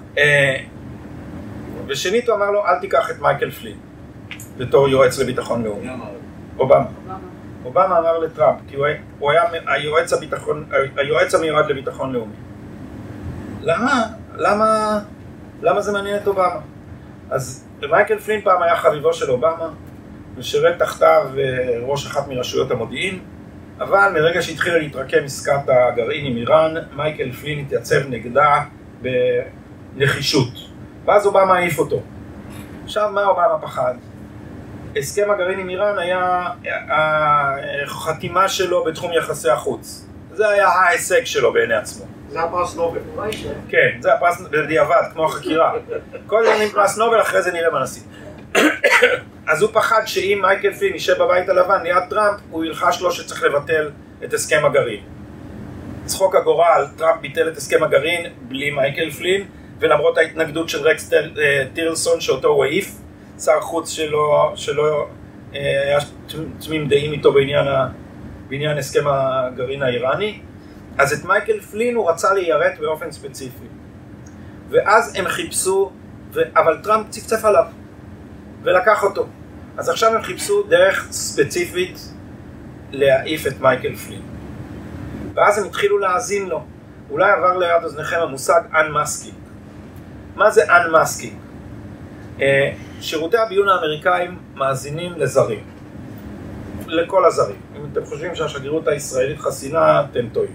כל דיפלומט זר שנכנס לארה"ב ומשרת שם יודע, מאזינים, כל המדינות עושות את זה. אה, אבל אסור לשירותי הביון להאזין לאמריקאים. אז עושים תהליך שנקרא masking. לא כזה מסובך. יש, אה, יש מודיעין גולמי, זאת אומרת אה, האזנה קולטת את השיחה, מקליטים אותה, ואז עושים תמליל. בתמליל מדבר סרגיי קיסליאק, השגריר הרוסי, עם United States person number one. במקום לכתוב מייקל פלין, כותבים United States person number one. זה masking. זה להסוות את הזהות של האמריקאים, כי אחריהם אסור לעקוב. אבל מה, מותר לאנשי מודיעין לעשות גם unmasking במקרה הצורך. כי לפעמים אתה לא מבין את השיחה אם אתה לא יודע עם מי מדברים. אז לפעמים אתה צריך את זה מטעמי מודיעין. אז יש הליך שנקרא unmasking ועושים אותו הרבה. רק מה, ממשל אובמה השתמש בהליך ה-unmasking בסיטונאות. ובאופן ספציפי על מייקל פלין. בעצם הם עשו מה שקוראים במודיעין reverse surveillance. המטרה שלהם הייתה מייקל פלין. הם עשו את עצמם שמעניין אותם כל מי שהוא מדבר איתו. אבל הם האזינו לכל השיחות של מייקל פלין, ובכל השיחות עשו לו unmasking. עכשיו, 39 בכירים בממשל אובמה ביקשו unmasking של מייקל פלין. זה לא יכול להיות uh, מקרה. וזה לא יכול להיות שלכל אחד מהם יש עניין ישיר. אגב, שישה מהם במשרד האוצר. מה, מה יש למשרד האוצר להאזין ליועץ הנכנס לביטחון לאומי? ואז חיפשו לתפור למייקל פלין תיק. ועל מה תפרו לו תיק? תפרו לו תיק על זה שהוא שיקר לאנשי ה-FBI. מה הוא שיקר? שאלו אותו אם באחת השיחות שלו עם קיסליאק, השגריר הרוסי, הוא דיבר איתו על הסנקציות. והוא אמר שלא. אה, וזה לא היה נכון. עכשיו, הסוכנים שראיינו אותו אמרו שהוא כנראה שכח. הם אמרו שאולי הם לא התרשמו שהוא משקר. גם לא היה לו מה לשקר, כי מותר לו לדבר איתו על הסנקציות. הם גם לא אמרו לו, תשמע, זה מה שיש בטרנסקריפט, אתה דיברת איתו על זה או לא דיברת איתו על זה? לא. הם עשו לו מלכודת, שאלו אותו שאלות תמימות, הם גם עשו את זה כאילו זה לא חקירה. הם ניצלו, ג'יימס קומי התגאה בזה, הוא אמר, ניצלנו את הבלבול שהם נכנסו, שהם עוד לא יודעים, הצוות הנכנס, שכשבאים לחקור מישהו בבית הלבן, צריך שעורכי הדין של הבית הלבן יהיו נוכחים. זה הבית הלבן, רבאק. זה, יש לזה מחלקה משפטית, ולא שולחים את ה-FBI להיכנס לרחרח בבית הלבן, נכון? יש מחלקה משפטית ועוברים דרכם. לא, הם ניצלו את הבלבול, באו לדבר איתו כאילו סחבקים, שני סוכנים. עשו 302 זה נקרא, אה, טופס של סיכום שיחה, ושם הם כתבו שלא נראה להם שהוא משקר. רוברט מולר הסתיר את זה, וטען שהוא שיקר. ומייקל פין לא הסכים להודות, אז איימו על הבן שלו בחקירת, אה, אה, איך זה נקרא? FARA, Foreign Agent Registration Act. הבן שלו אה, יחד איתו עבד וייצגו איזה חברה טורקית, הם בכלל לא צריכים להירשם בזה בתור אה, foreign agent, מספיק להירשם בתור לוביסט שזה מה שהם עשו, אבל איימו עליהם בחקירה. עכשיו, פלין עמד על שלו, אבל כשאיימו על הבן שלו הוא נכנע, זה מה שקרה. כי הוא אומר מה עכשיו, אני ארוס, חקירה פדרלית, חקירה פדרלית, אין לך משאבים לעמוד מול הממשלה. הממשלה האמריקאית בא לך רוברט מולר עם כל הצוות שלו, ימצאו עליך משהו. זה לא, אז כאילו אתה שמים את החיים של הבן שלך on the line, אז אתה אומר בסדר, אני יודע ששיקרתי, אני אשלם את המחיר. אחר כך הוא התחרט וזה, ועכשיו זה תקוע, כי אחרי שהתביעה הודיעה שבעצם אין במה להאשים אותו, השופט לא מסכים לשחרר את התיק. אז עכשיו זה, זה תקוע בזה. אבל אובמה רדף אותו מהסיבה הזאת.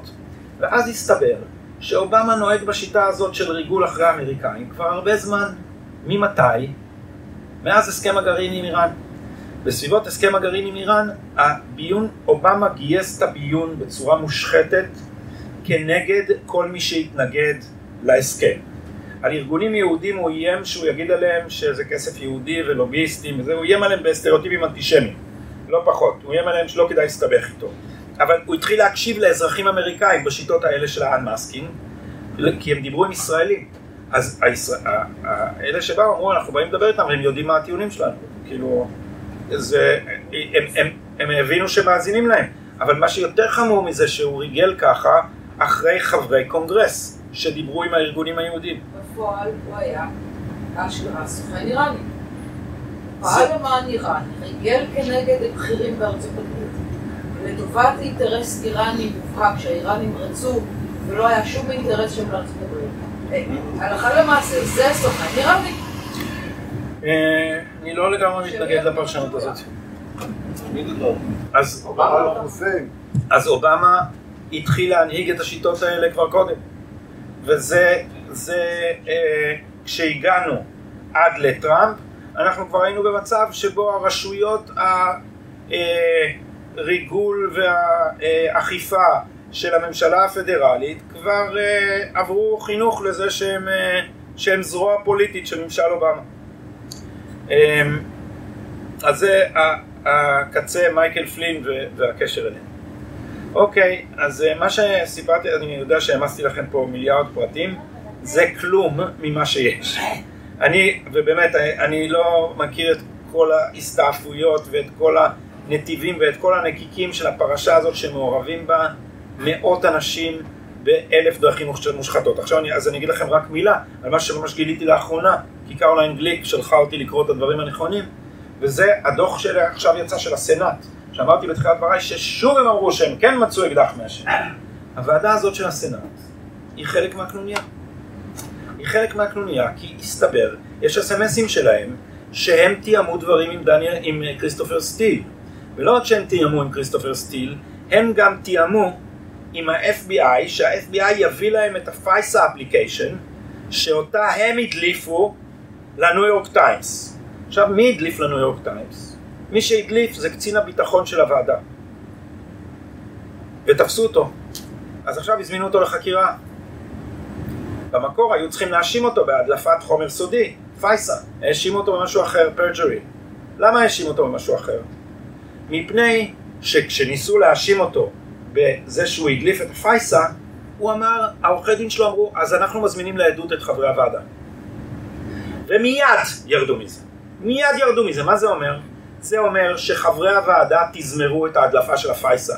הם ביקשו, הם קיבלו במעטפה סגורה. אה, שמותר להם לראות ולא לצלם, יש איזה נוהל כזה, יש מסמך שמותר לחברים של ועדות סודיות של הסנאט לראות מביאים לך את זה במעטפה סגורה, נכנסים איתך לחדר, מרשים לך לדפדף ולוקחים את זה חזרה. השאירו, הוולף הזה צילם את הכל. הוא צילם את זה על דעת עצמו? מישהו הולך להגיד שהקצין ביטחון של הוועדה, הוא צילם את זה על דעת עצמו? אז כשהאשימו אותו אמר אוקיי אני מביא את כולם לעדות אופי הוא אמר אני רוצה להביא לבית משפט את כל האלה אז עכשיו כל חברי הוועדה רפובליקנים ודמוקרטים כאחד חטפו אה, ג'ננה כי הבינו שזה יכול להפליל אותם. חזרו לח- לבאדיז שלהם ב-FBI אמרו להם תשמעו זה לא זה לא יהיה טוב. זה ייגמר לא טוב שידעו פה מה השטיק שעשינו. אז האשימו אותו במשהו אחר וסגרו את זה. רוברט וולף קוראים. אה, באופן שערורייתי, אבל די לחתימה ברמיזה, זה עלול להועיל ל... בדיוק. אה, אז מתחת לכל אה, אבן שמרימים פה יש עוד אה, עשרה טיפוסים ורק מהדבר הזה מסתעף קשר בין העוזרים הפרלמנטריים של דיין פיינסטיין לבין Fusion GPS ובין בכירים במשרד החוץ לבכירים ב-FBI וב... במשרד החוץ עובד ברוס אור, שאשתו נלי אור עובדת ב Fusion GPS, ו- ו- ודניאל, וכריסטופר סטיל נפגש איתם ב-30 ביולי, אתם זוכרים מה זה התאריך 30 ביולי? יום לפני שפתחו את החקירה. כאילו זה מבוך שיש לו עוד, יש אין סוף מחילות מתחת, כי כל האנשים האלה שיתפו פעולה במטרה אחת, וזה להפיל את הנשיא הרפובליקני. עכשיו זה שזה לא הצליח להם, זה ממש מהמם, וכנראה צריך טראמפ בשביל זה. בגלל זה אני טבעתי את הסיסמה You Trump ביבי. כי, כי, כי זה לא, הש- השטויות האלה לא עובדות על, על טראמפ. לא, לא גורמים לו להיות ממלכתי. You Trump ביבי. שאם ביבי ילמד לדפוק על השולחן כמו טראמפ. אז אה, הטראמפ, כי נראה שלא תהיה לו ברירה עכשיו בעקבות ה... תשמע. בוא אני, בוא אני אגיד לך, בוא אני אגיד לך מה ההבדל ביניהם. כשטראמפ פיטר את קומי, כולם נעתקה נשמתם, אני לא רואה את ביבי מפטר את מנדלבליט. בוא נראה שהוא יעשה את זה. שאחרי זה הבג"ץ יגיד שאין, אבל שיפטר אותו קודם. יש משהו חדש מהשעה האחרונה. אתה טועה, מנדלבליט יפטר את ביבי. מה זה- זה יקרה קודם? יש נבצרות עכשיו. יודע לא. מה, נבצרות, נבצרות מביבי? כן. הוא מנצל את מעמדו. אתה אמרת, הזכרת ביטוי שנקרא constant coup, וזה נשמע לי טרוצקיאני. permanent. permanent. נשמע לי כן. משהו שבא מאיזשהו טרוצקיאני, המהפכה התמידית. אתה- יכול לפרט כאילו למה התכוונת כאילו? זה, זה פשוט, זה, זה השם של הספר של לי סמית, שכוונתו להגיד שכל האופרציה הזאת היא אחת ובלתי נגמרת. כל הזמן, זה לא משנה מה התירוץ, זה לא משנה מה המנסה המוסדי, זה לא משנה אה, מה התוכן, זה, זה פוטש שמטרתו להדיח שלטון נבחר על ידי שימוש מושחת ברשויות, בעיתונות אה, אה, וב- ובמוסדות שיש לו הדמוקרטים כוח. לא, אבל זה לא. איך זה ייגמר? הכל תלוי בבחירות. הכל תלוי בבחירות. קודם כל יש עכשיו חקירה, לא נכנסתי לזה, החקירה של דורם, החקירה של דורם, אני ויונתן כל יום כוססים ציפורניים ואומרים, מקללים את דורם בלב, איפה אתה? אה, כי מינו חוקר אה, מיוחד, כמו שמינו את רוברט מולר, מינו את, אחרי שהתברר כל מה שסיפרתי לכם, אז ממשל טראמפ, התובע הכללי של טראמפ, ביל בר, מינה את דורם לחקור על מה, על the origin of the Russia probe. לחקור איך התחילו את כל מה שסיפרתי לכם, את זה, לחקור. ובינתיים הוא הביא כתב אישום אחד נגד ההוא שזייף את המסמך, שהוא כתב שם not a source. בינתיים זה מאוד מאכזב. עכשיו השאלה, השאלה היא מי ייבחר. תראו, אם ייבחר אה, ביידן, אומר לי סמית, זה בכלל ממשל אובמה. אובמה זה הנשיא היחיד כמעט במאה השנים האחרונות שלא עזב את וושינגטון אחרי הקדנציה שלו. הוא גר ארבעה בלוקים מהבית הלבן והוא ממשיך לנהל את ממשלת הצללים דרך ה deep state. ואם הם יחזרו לבית הלבן, אף אחד לא באמת חושב שביידן יהיה הנשיא, נכון? זה לא... כאילו ביידן לא מסוגל להגיד אה, משפט. Come on, man. הוא- זה, זה, זה כבר כלי ריק לגמרי, וזה לא שקמאלה האריס ת, ת, תנהל משהו, אז מי שינהל את זה זה אובמה עוד פעם. אה, אז אם זה יקרה, כל זה יישטף בחול. לעומת זאת, אם טראמפ ינצח. מה? ג- גם, לא, גם לעולם. זאת אומרת, החשיב... אני לא זוכר שהיה חשיבות כל כך גדולה לניצחון של מישהו. יש לי כל כך הרבה חברים באמריקה שהולכים להצביע נגדו כי הם חושבים את כל מה שאומרת עליו העיתונות, אבל אה, הסכנה הגדולה, זה, הסכנות הגדולות זה סין ואיראן. ויחזרו הדמוקרטים, אה, הם לפחות לאיראן יתמסרו מיד. סין אולי קצת התחילו להבין. מאז הקורונה השתנו קצת הרוחות, אבל הדמוקרטים מושקעים בסין. אה, וסין זה דבר, אה, תעשו חיפוש על document number 9. סין זה, זה לא צחוק. Death by China. Death by China, סרט אדיר של אה, פיטר נבארו, שהוא היועץ הכלכלי של טראמפ. תראו את זה, באמת יש עכשיו אליזבת רימיני, מישהו מכיר אותה? כן, בטח. לא ראיתי את פניה מעולם, אבל אני מעריץ שלה. אה, אבל היא תרגמה את Death by China עם כתוביות. לעברית. אז יש את זה בווימאו. יש, אה, מי שלא אכפת לו באנגלית אז אה, יש חינם ביוטיוב, אבל יש גם בגרסה חינמית עם כתוביות בעברית של אליזבת רימיני.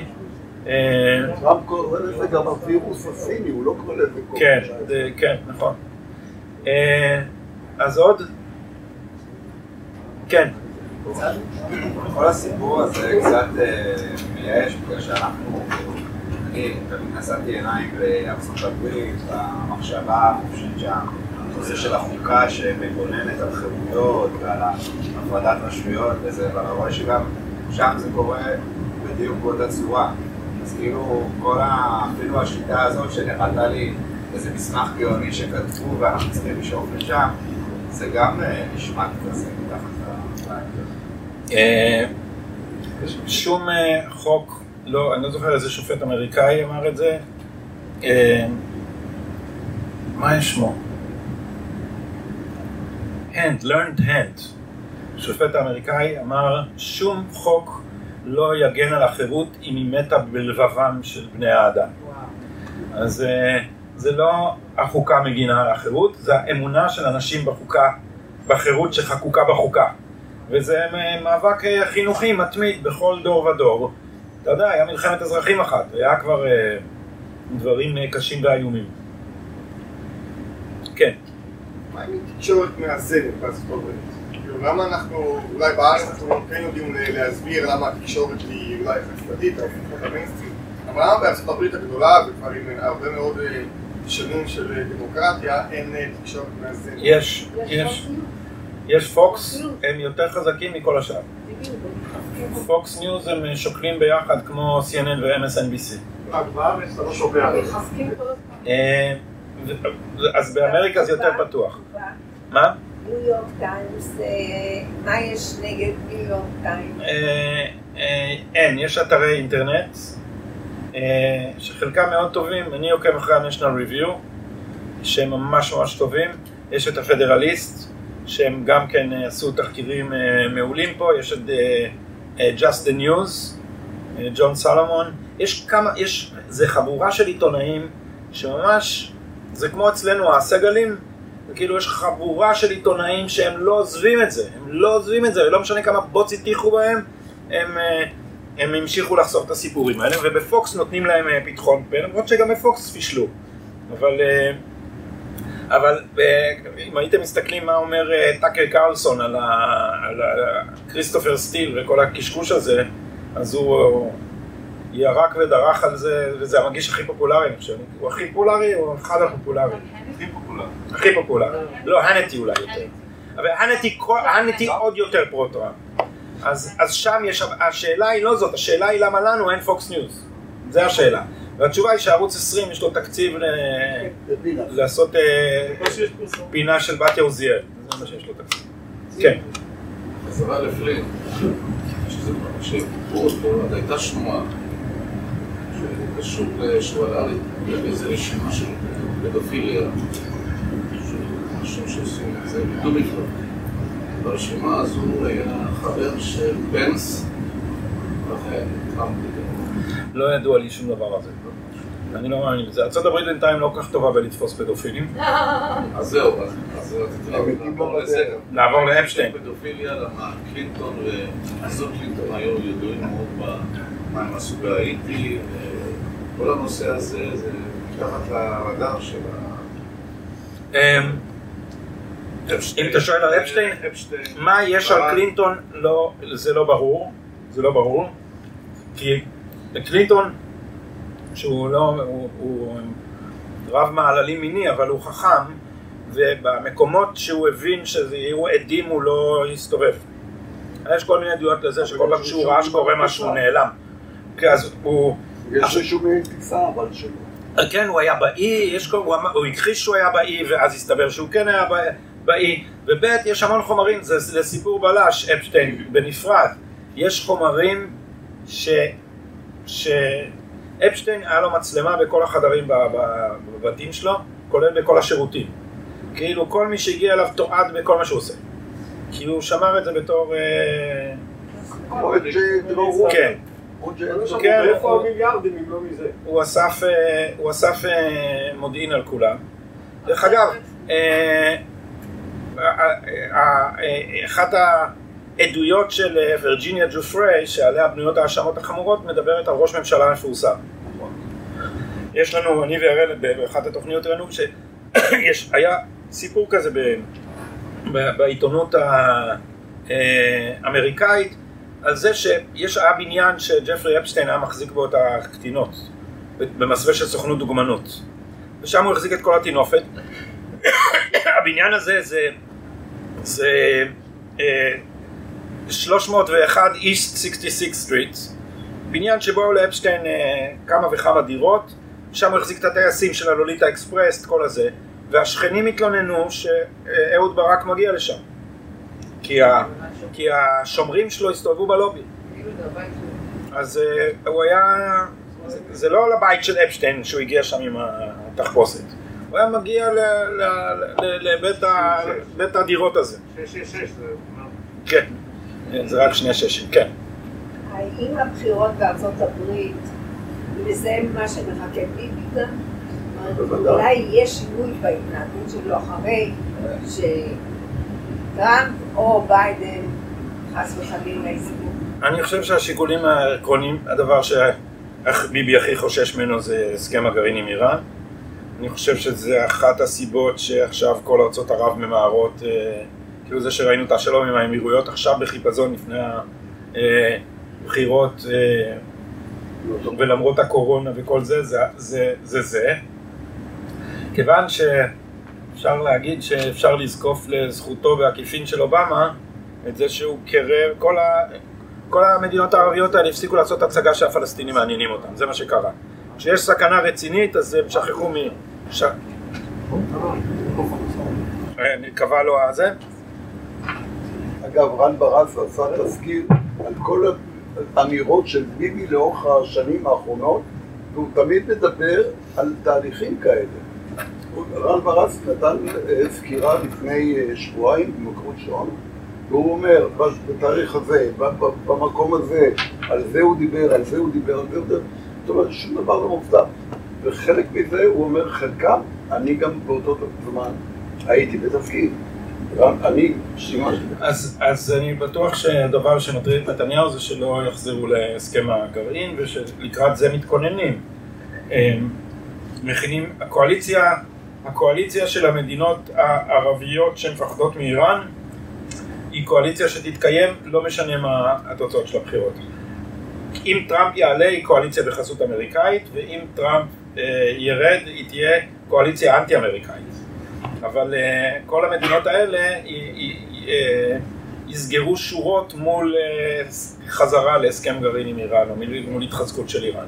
עכשיו גלי, להערתך לגבי אובמה כסוכן איראני, אובמה הוא, הוא, הוא, הוא הנשיא האדוארד סעידי הראשון.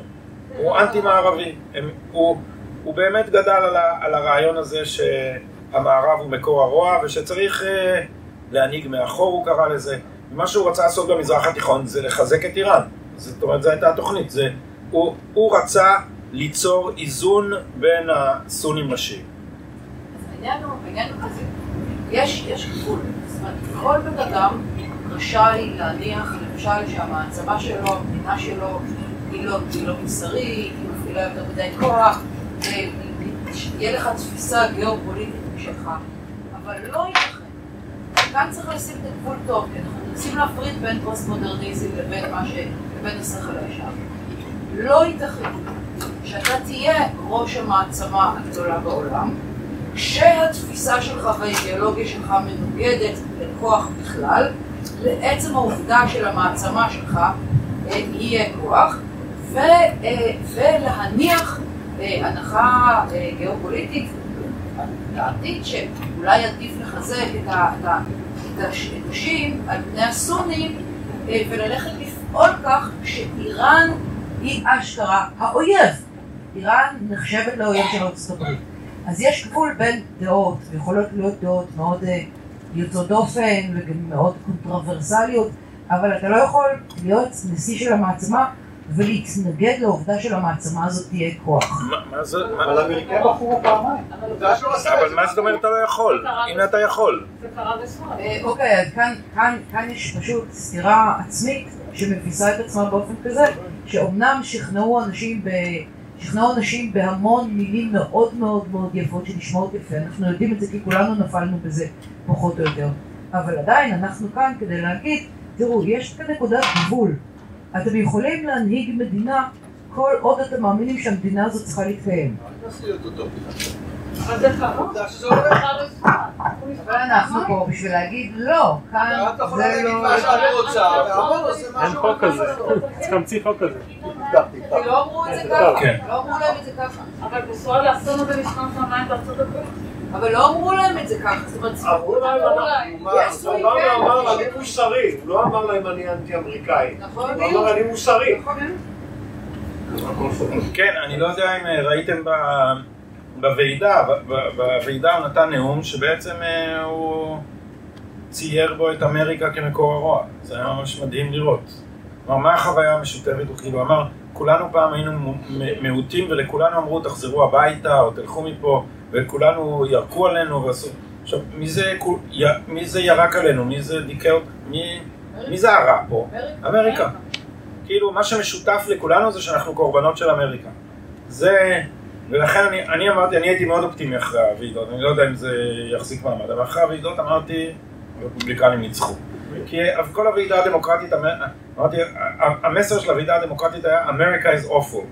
והמסר של המפלגה הרפובליקנית זה America is awesome. זיקוקים, דגלים, פטריוטיות, אז מי מנצח? זה, אז נראה לי שלמרות שאנחנו מצויים באיזה, באיזה כפל אפל בזרימת הזמן של, של, שהשנאה העצמית הופכת לאידיאולוגיה, אבל השמאל ששונא את עצמו, את המערב, אז יש את זה בכל המדינות.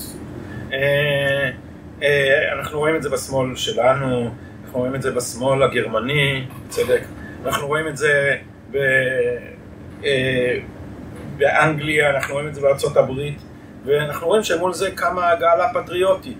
ו, ו, ו, ואפשר להגיד, גלי, שהאופן שבו הם מיישבים את הסתירה, זה שבעצם הם גלובליסטים, הם בעצם אנטי פטריוטים. ניידים. ולכן ניידים. כמו שאמר, אני לא זוכר. אתה לא יכול להיות ראש מדינה אם אתה אנטי הרעיון של המדינה. מותר להיות גלובליסט. מה זה אתה לא יכול? אתה יכול. אתה יכול להיות, כמו שאפשר למנות מפרק לחברה. ככה אתה יכול. אבל האם העם מינה אותו בגלל שהוא מפרק של החברה, או שהעם לא הבין מה זה רלוונטי אבל? העם הוא לא אידיוט. מה זה רלוונטי? יש תוצאה בסוף. אני לא רוצה להפוך את זה לדיבייט, אבל. סביר לאחרים. כשאני אומרת לא יכולה, אני לא מתכוונת מבחינת אין שום היתכנות בעולם שתתממש דבר כזה במציאות, כי עובדה שמתממש. ואנחנו היינו קרובים לכאן מאוד, אם הייתה כאן כמה ממשלה ברשות, יחד עם, בשיתוף המשותפת, אז הייתה לנו פה ממשלה שהייעוד שלה הוא לא לפעול למען המדינה, אלא לפרק את המדינה כפי שאנחנו מכירים אותה. אבל, אבל אני לא חושבת אני לא חושבת שרוב מצביעי כחול לבן למשל היו ערים לכך בכלל ש, שזה הכיוון, להפך סיפרו להם שלא ללכת עם המשותפת זה להיות גזעני. זה הפוליטיקה, אבל ככה זה הפוליטיקה. גלי, את אומרת shit doesn't happen. no, shit fucking לא, אז אוקיי, אוקיי, סליחה, אני לא, אני לא פה במישור האונתולוגי, מה שאני אומרת זה שאם זה פיזית אפשרי, בני אדם יעשו את זה, זה לא אה, מה שאני טוענת, אבל מה שאני אומרת זה שאנחנו פה, מעבר לזה שאנחנו... כדי להצביע על הסתירה. כדי להצביע על הסתירה. אבל, אני, אבל מה שאני אומר לך זה שחלק מהאנשים האלה, האידיאולוגיה שלהם היא גלובליסטית, ולכן יש מנהיגים אירופאים רבים שתומכים ב- באיחוד אירופה, שבעצם אה, מחליש את כוחן של המדינות שהם אה, מנהיגים, כי הם חושבים שזה טוב. אז על זה אנחנו צריכים להגיד, טוב ויפה, אז תתמודדו, ב, אה, תתמודדו להיות, להיות בקונגרס של האיחוד האירופי, אתם לא יכולים, אין כאן היגיון, אתם לא יכולים להתמודד באנגליה כשאתם נגד הלאומיות האנגלית. למה, למה אי אפשר להתמודד באנגליה בעד הלאומיות האירופית? אפשר, זה כמו, את יודעת, שבטי, היו 12 שבטים. עם ישראל מורכב מ-12 שבטים. ראשי השבטים האלה חשבו בחלקם שצריך לשמור על עצמאות השבטים, ובמידות אחרות שצריך להתאחד. אז היה אותו סוג של מתח. ואתה יכול לחשוב, להיות, להיות המנהיג שיוליך את השבט לאיחוד עם השבט השני. כמו שאתה יכול להיות מלך אבסבורגי ולהתאחד עם, להתחתן עם הממלכה השנייה בשביל להתאחד. זאת אומרת, יש, יש מנהיגים שזה האידיאל שלהם, והאידיאל הזה של הכפר הגלובלי זה אידיאל, אני חושב, בכל מקום בעולם, זה מה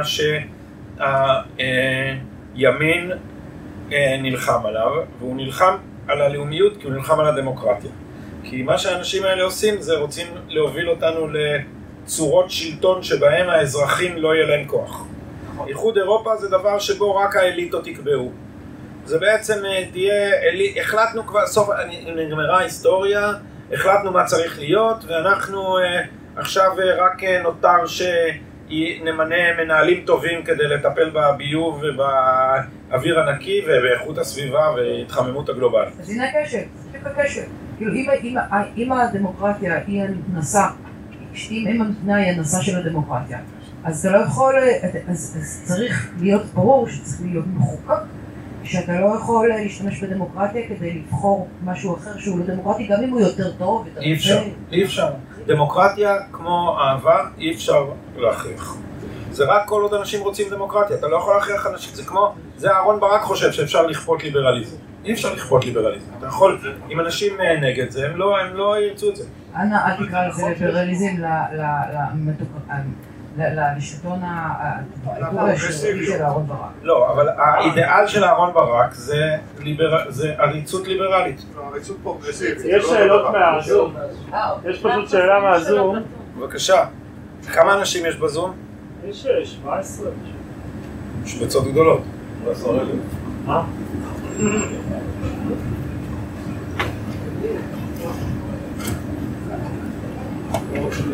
לוקח זמן. בוא אני אשאל בכל זאת. כן. במקום לדבר על עקרונות. שאלה אחרונה אני אקח מהזום. תגיד משהו על. איך אתה מרגיש מה שקורה ב swing states היום בארצות הברית מבחינת האוכלוסייה שהיא ייחודית למדינות האלה המדינות שמתנדנדות בין רפובליקנים ודמוקרטים. לא יודע, אני לא יודע להגיד ברזולוציה מספקת בשביל שזה יהיה משמעותי. היום ראיתי סקר שבוויסקונסין ביידן לוקח למרות כי לא שם. אבל אני לא יודע, תשמעו, סקרים, היה לי שיחה עם קרוליין גליק בזה, קרוליין גליק אמרה טראמפ לוקח בהליכה, אמרתי לה סקרים, אמרה אני לא מאמינה סקרים, אמרתי לה למה?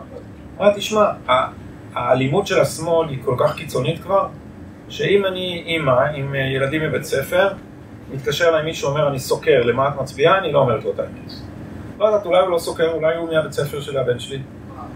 ואני אגיד שאני בעד טראמפ והילדים שלי יחטפו מכות אחר כך. אז כאילו היא אמרה שיש, שה, ש, שיש אימה ממשית בקרב מצביעי טראמפ לחשוף את כוחם. האם זה נכון או לא? אינטואיטיבית אני מרגיש, אני, ואני כבר, כאילו אפשר להגיד שכבר טעיתי פעם אחת. לא, כי, לא לגבי הבחירות הקודמות, אלא כי מיד כשהתחילו המהומות אמרתי נגמר, טראמפ לוקח.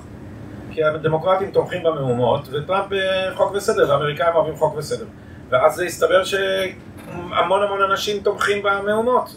אמרתי, אז אם ככה אני לא מבין, אני, כי וכל, כ- ככל שמגיעות ידיעותיי על אמריקה, לא יכול להיות שהם יתמכו בלשרוף אה, חנויות אה, ומסעדות אה, בשביל, בשביל אה, Black Lives Matter. אבל, אבל, אז לא, אבל הסקרים כאילו הראו שהרבה מאוד אנשים עם Black Lives Matter. ראיתי את טאקר קרלסון אומר ש-Black Lives Matter יותר פופולרי מכל ה... מ- מ- משתי המפלגות הגדולות. משתנה, זה יורד. אז- היה spike בגלל ה- ג'ורג' פלויד וכל הזה, אז היה להם אהדה שהיא באמת חוצת מפלגות, אף אחד בארצות הברית הוא לא... לא בעד להרוג את ג'ורג' פלויד. אבל ככל שהמהומות ממשיכות, אז... אז- יורדת. אז זה- אז זה גם ההרגשה שלי. כן, מה השאלה? כן, כן, מהזום, כן. שומעים אותי? כן. שומעים, כן. אוקיי, השאלה שלי היא בעצם, אה, התיאור המפורט הזה של ה- כל הכתוביה הזאת, אה, פרשת ווטרגייט מחבילה לנו מה זה, ופעם פעם נגיד לא היה התקשורת שיש היום, וכולי, אבל עדיין למרות שיש את כל ערוצי התקשורת, עדיין הנרטיב הזה שטראמפ הוא סוכן נוסעים, הצליח הרבה אנשים, כי העובדה היא שלמרות שאני חושב שאפילו אמר את זה, שהוא מאוד עזר לנשיא, הוא אמר, אמר צריך לאדם כמו טראמפ שינצח את הדמוקרטיה, כי הנרטיב הזה של השמאל האמריקאי בעצם מצליח להגיע להמון אנשים. כן. למרות כל הבלגן שיש עכשיו באמריקה, עדיין, ולמרות שביידן אה, ת- לא כולם שומעים אותך, אז תקצר בבקשה, כי אי אפשר ל... כן, אז מה השאלה? אז אה, כשהמיין, כש... זה, זה כמו השאלה למה התקשורת הישראלית היא שמאלית. כשה- כשהמיינסטרים של המדיה הוא אה, הולך עם הדמוקרטים, אז אה, אנשים שסומכים על, ה... על הניו יורק טיימס, למה זה... לא יודע. סליחה. המיינסטרים, הת- התקשורת של המיינסטרים היא עדיין שמאל והיא עושה הכל כדי להכחיש את זה. אז זה, זה מה שמראה את החשיבות של התקשורת בדברים כמו, כמו ווטרגייט, כי התקשורת יכלה גם להכחיש את ווטרגייט ולהשתיק את זה. אז עכשיו את כל הדבר הזה שאני מסכים איתך שהוא גדול מווטרגייט פי כמה וכמה, התקשורת עדיין אומרת כן, אבל הייתה התערבות רוסית בבחירות, לכן הייתה הצדקה לחקור את זה, אז טוב, אולי קצת הגזימו. זה מה שהם אה, עדיין אומרים לעצמם.